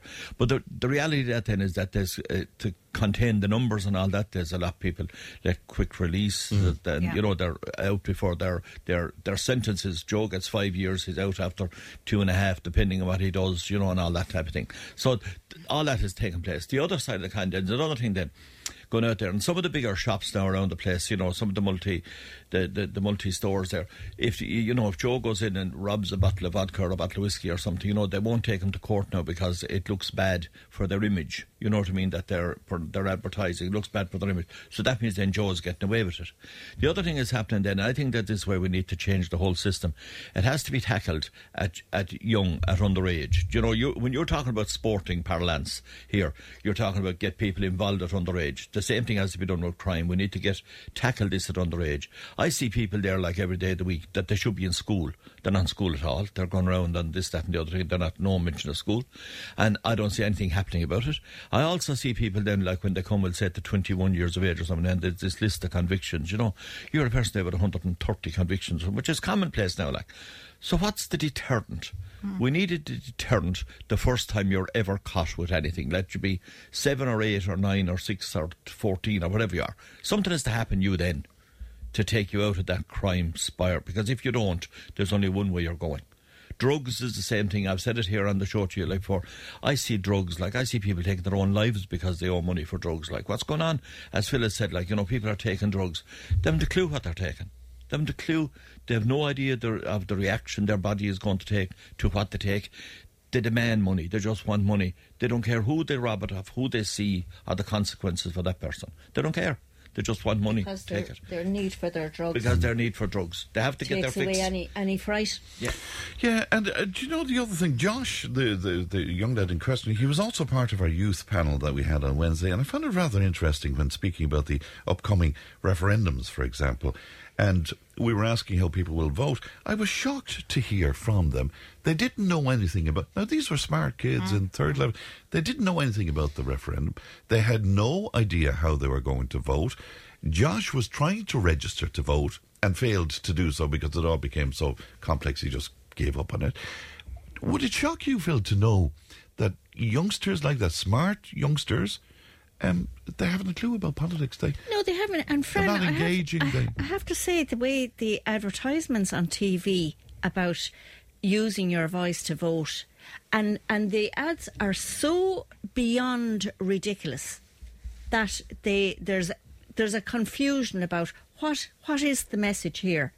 A woman sitting in a hairdresser's and some other one leaping up to say, do a shave cut and do a curl and give her blue tips and do all the rest of it, uh, as if this represents some form of a reality.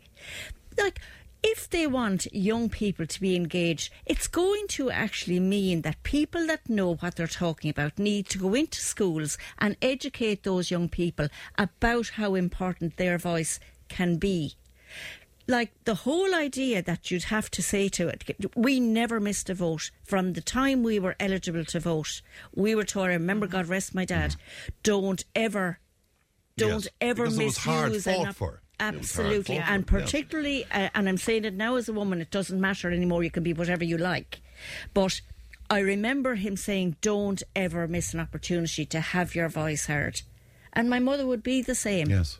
And it's it's absolutely imperative that young people realise that decisions that are taken, you must li- listen to all sides of a story. And uh, you know, I'm not a bit surprised, Fran. Are I, you I not? I was just gonna you're ask you, were you No, surprised? because I mean, young people say 18, 25 or whatever, and I'd go older than that. They're not looking at RTE. They're not looking at to, um, the Tonight Show. They're not looking at prime time. They They're don't looking at Love give a- Island, so they are in yes, exactly. Yeah, they're on their phones. They're looking at something else. I know people who only get their information from Facebook or But that, but that's what I asked them. I, I, I said, if the government were trying to engage with you, what must they do? And like you say, they need to be on TikTok. Yes. They need to be on Yes. wha- Snapchat, Snapchat, WhatsApp, wh- yeah. whatever the platforms are that will Yeah. get to these people. They need bite size. Um, information because that's what they're used to getting. They're not big reams of stuff and Yeah, but complex- does that? I mean, when you say bite size, you know, that's dumbing it down. I hate that. Well, I well, hate but- that. but- but that's how that's how they consume I know, their, their I know, information. I know. They, they say now if a TikTok is lasting longer than two minutes, You you've gone. lost them You after gone. 30 seconds. Absolutely. Are you serious? Oh after Oh, my 30 God. seconds. Oh, yeah. But- That's the attention span. But can I not just say something? How is it? How is it in this day and age that we can't change something around? How is it like in this day and age? Everyone that comes in to have a PPS number. You got a PPS number. Yes. Why in the name of God can't we issue votes then to all these people that have a PPS number? How simple would that be? How simple is that? Why do we have to go through this rigmarole that you must mm. register and you must do this, you must do that? We have a PPS number. Give 'em- every person then should have a Well, vote. once you turn 18, Once you turn 18, you have that. You get your, your to send out to everybody in the audience. You get your ballot paper. You go in. Then go through the system. You know that you must have your ballot paper to register, and you must do all that. By all means, do that bit. Yes. But why not give out? Why it's all this rigmarole about registering to vote? Like? yeah. Because they're going to cite GDPR. But but why on earth can't everybody get uh, when you you get a PPS number, then you should be automatically getting a vote as well. It should be all given out. Agree, to you. no, agree totally. I agree Yeah. totally with that. But i- i- at at this point, and again as a former politician, if you don't mind me saying, how do you get to these people now, to these young people? How, and I don't just mean these referendums. I mean in general, in terms of them being part of the decision-making process. It's going to be part of the media that they look at. So it is the TikToks, it is the Snapchats, it is the short, snappy, listen, just use your vote. Yeah. But even It's- at that, Phil, are they actually engaged anywhere? You know, Probably not, Because because, they won't know the big picture, Alice. Well, No, do, but do you know the other thing that, Yeah. that broke my heart to hear? Yes. All three of them said, inevitably, we'll be leaving this country. And I found that so sad. Yeah. You know, But you see, what's one a lot of the things you see, Fran, that we're not addressing, like you know, and it's back to the crime or it's back to everything else as well. The same thing applies like with young people. Young people like are fantastic to volunteer. If you hit the nail on the head with what it is, mm. you know, you see, for example, like you know, different things. You know, if there's a fundraiser for somebody in the locality that you know passes away or whatever else, a young person especially, mm. there's a massive turnout of young people, and Yes. they all, you know, they do their stuff. But then, are young people like getting engaged in volunteering? They probably are in rural Ireland, in different parts of rural Ireland, you know. Mm. But in a lot of the towns and the cities, they're not involved in any kind of volunteering at all. They've nothing to do with it because they don't know it because that boat has sailed. Volunteering is another is another Yes. thing that's co- becoming under. If you look at say Yeah. the Tidy Towns, you know, which is a, a fantastic organisation throughout the country. Look at the age profile, Joe. Look yeah. at the age profile, and and this is all happening. This is a major disconnect that's happening. That's after taking place in Ireland. A huge disconnect. You know. Can I move on to, to that news that broke this week that the government uh, has made the decision to house international protection applicants in a hotel in Drogheda, a very important hotel, seemingly right in, in the middle of the town where tourism is concerned. But much like what happened in Racket Hall in Roscrea, it appears that there was no information or consultation, indeed, with uh, the community. So you'd wonder have they learnt anything? Um, can I start with you on that, Mary Alice? Um, it seems like it's mirroring uh, what happened in Roscrea, that there was information, this is happening, um, but no consultation about it happening. No, nor I don't think there's going to be by the look of it. I Yeah. think that is the stance that the government seems to have taken. I know when Simon Coveney was in Tipperary very recently, your reporter and another reporter put that very question to him. yes. And he was talking about, um, you know, he was blathering, in my opinion, about how, oh, yes, there needed to be more communication. The bottom line is, if you asked, I suppose, you know, if we're being honest here, if you asked the people of Drogheda if they wanted 500 people into the hotel, of course they'd say no. But imposing them and telling the, the officials uh, or councillors or whoever, like three days or a week beforehand, is not a solution, obviously. Um, it has huge implications uh, for whole communities, for uh, the domino effect. I know they're saying that the bar and the function room will be able to Remain remain, open, yes. But the bottom line is, lads, if you don't have accommodation in a town, where are you going? You know, if you don't have any accommodation we're talking about for people who might Yes. have occasion to visit or be in that area, then everything is going to be affected by that. Um, I think the, the government just aren't facing the reality that something's got to give. We've got to. We've got to. And call a halt. We we see sort of you know, maybe notions of that every so often that maybe they're changing tack in some way here. But here we have a community again open arms. Again, there'll be protests. What What are you making of it, Phil? Yeah, I think it's really sad again Yeah. that the a community that a facility within a town that has a pivotal role in in the tourist Yeah. industry and supplying, you know, venues and and a, a good business model that they were approached, they were offered and made an offer that they could not match by keeping the hotel as a going concern and they're signed up for two years that they will not be out of pocket for one single minute of the occupation, however long it may be. So how can you turn that down if you're a business person? Yeah. How can you? Yeah. And they, uh, and I suppose the positive in this is that the the bar and the function room will remain as a going concern, so people Mm. will still have access Or to so it. we're told, Phil. That, That might is what, but we're follow we're through. never being told the fo- why, why. When did it happen in this country where you were going to have 500 additional bodies coming in to be absorbed into the community, accepted? They're dealing with trauma from being in a war tour. They have occupations. They have a ready supply of money given by our government. There's a facility within it that takes something away from the people that have contributed all along in Drogheda to providing a service and, and really availing, using the facilities, paying for the facilities, fraternising in the, the Mm. facilities. And suddenly that's all taken from them because the, the management of the hotel got an offer they could not refuse. And the need for these people to be housed. I, I was shocked, Joe, with uh, a Fianna Fáil minister last night uh, saying, "But sure, you know, there's beds available in other places around the county."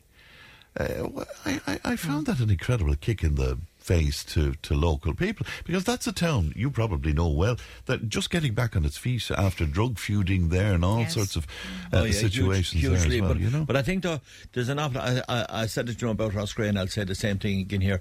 It's it's communication. It's total lack of communication. If you don't have communication, like everything is in trouble. Like when you the, the, the management of that hotel, like need they, they they need to look back and look at the people in the area that supported them through thick and thin. Right. But the the, o the people that have the hotel in Drogheda, Joe, they bought it recently. yeah. Hmm. But- so they, They have no obviously loyalty. no loyalty. No, well, fine, but no loyalty. But then there is. But they're there is- business people, in but fairness. there is- business but- people, yeah. And let, let's call that reality here. Like, mm. and I'll take up on Phil's point. I stayed last Sunday night in a hotel in Dublin, right? And at seven thirty p.m., there was four people in the bar. Wow. Yeah. There was none of those drinking In- in. Dublin? In Dublin. There was no people drinking alcohol of any kind. None. And that was 129 euro for the cost of Joe to stay in the hotel. So that'll just show you how is how you're going to pay the mm. mortgage, how are you're going to pay So this. if you get an offer, and if you get an offer, or if the offer is out there that you can go chasing the offer. Yeah. You Yes, know, I remember yes. like years ago, I remember it years ago, they're probably still at it. You know, the tourists all came in from America and they were bused to Bunratty and to mm. Blarney and to Yeah. here and to there, and they went around. And what was it? Full occupancy for two nights and whatever else. Mm. This is the very same thing. And as Phil said, if you get that, the, the, you know, you'll take it. Of course, you'll take it if your building is going to be paid for. Wouldn't you take it if your mm. mortgage was paid for? Of course you would. But the rate, but that's all fine. But then what's going to happen when this is over? Hmm. When this is over, what I think what people aren't look, are overlooking here. You know, we had a touch of it. You know, how near to a recession are we? How near to a big recession are we? How near are we when pe- look at it? We, we were talking about the amount of cars on the road. Why are there so many cars on the road?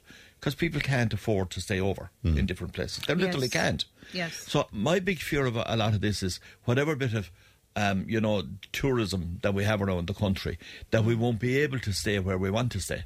Yes. Or as you say, if there is a major recession, I mean, in the past we've relied on tourism to get us out of Big time, Yeah. You big know. time, big time, And- and, and- as, as a result of that, like we had all these, you know, uh, you know these Airbnbs and all these Yeah, things. They all yeah, arrived as on the back of that. What happens now when you go to book into a place? Like I was, I'd be going up the country le- in in March, and I tried to book a place there last week. No. No, We're not, the, and the, the, the, the correct answer that, that you get is we're not open to the public. like, but what happens later on then when these people go? You know, when these people like because they will go eventually wherever they go to, but they will go. Yes. Time moves on. Or, or the government, uh, they're they're building big Correct. big places where Well, they can the hold large, large now, numbers I of mean, people. Uh, Students are travelling by train or Yeah, whatever commuting, yeah. method. They're commuting to Cork and Limerick University. I mean, in my time, my girls went and stayed in, Yeah, on site. Um, it's the same if you're going to a concert in Dublin. I mean, I've in-laws who'll go from Tralee up to Dublin and get back again. They won't. They can't afford to stay. No, stay. I can't. But uh, equally, I mean, if you say Miley Cyrus is coming to Dublin, Yeah. and immediately the hotels will put up their charges from 130 per night up to 530 Yeah. per night, and then they'll offer people shoeboxes to sleep in. Yeah, but a, a, a hotel manager told me recently that they review their prices three times a day. Yeah. A day? A day, three Right. times a day, Are depend, serious? depending For- on for demand. future events For, and the like, is for that- any event, For even any tonight, event. depending Good. on if they're, you know, if they only have two rooms left, on, yeah. price goes up. If there's no one there, then the price goes down. All right, you know. most interesting as always. Thanks to Phil and to Joe and to Mary. Excellent panel as uh, as always. Uh, thanks very much indeed. That's it uh, for me. Ali produced. Stephen's on the way with the time tunnel, and I will talk to you on Monday. Look after yourselves. Bye bye. Tipp Today with Fran Curry. With Slattery's Garage, Puckane. You can't beat experience. With over 50 years maintaining Peugeot cars and vans, we like to call ourselves the experts. Call Slattery's Garage for a free vehicle health check today. 067 24111 or slatterysgarage.ie. Hello.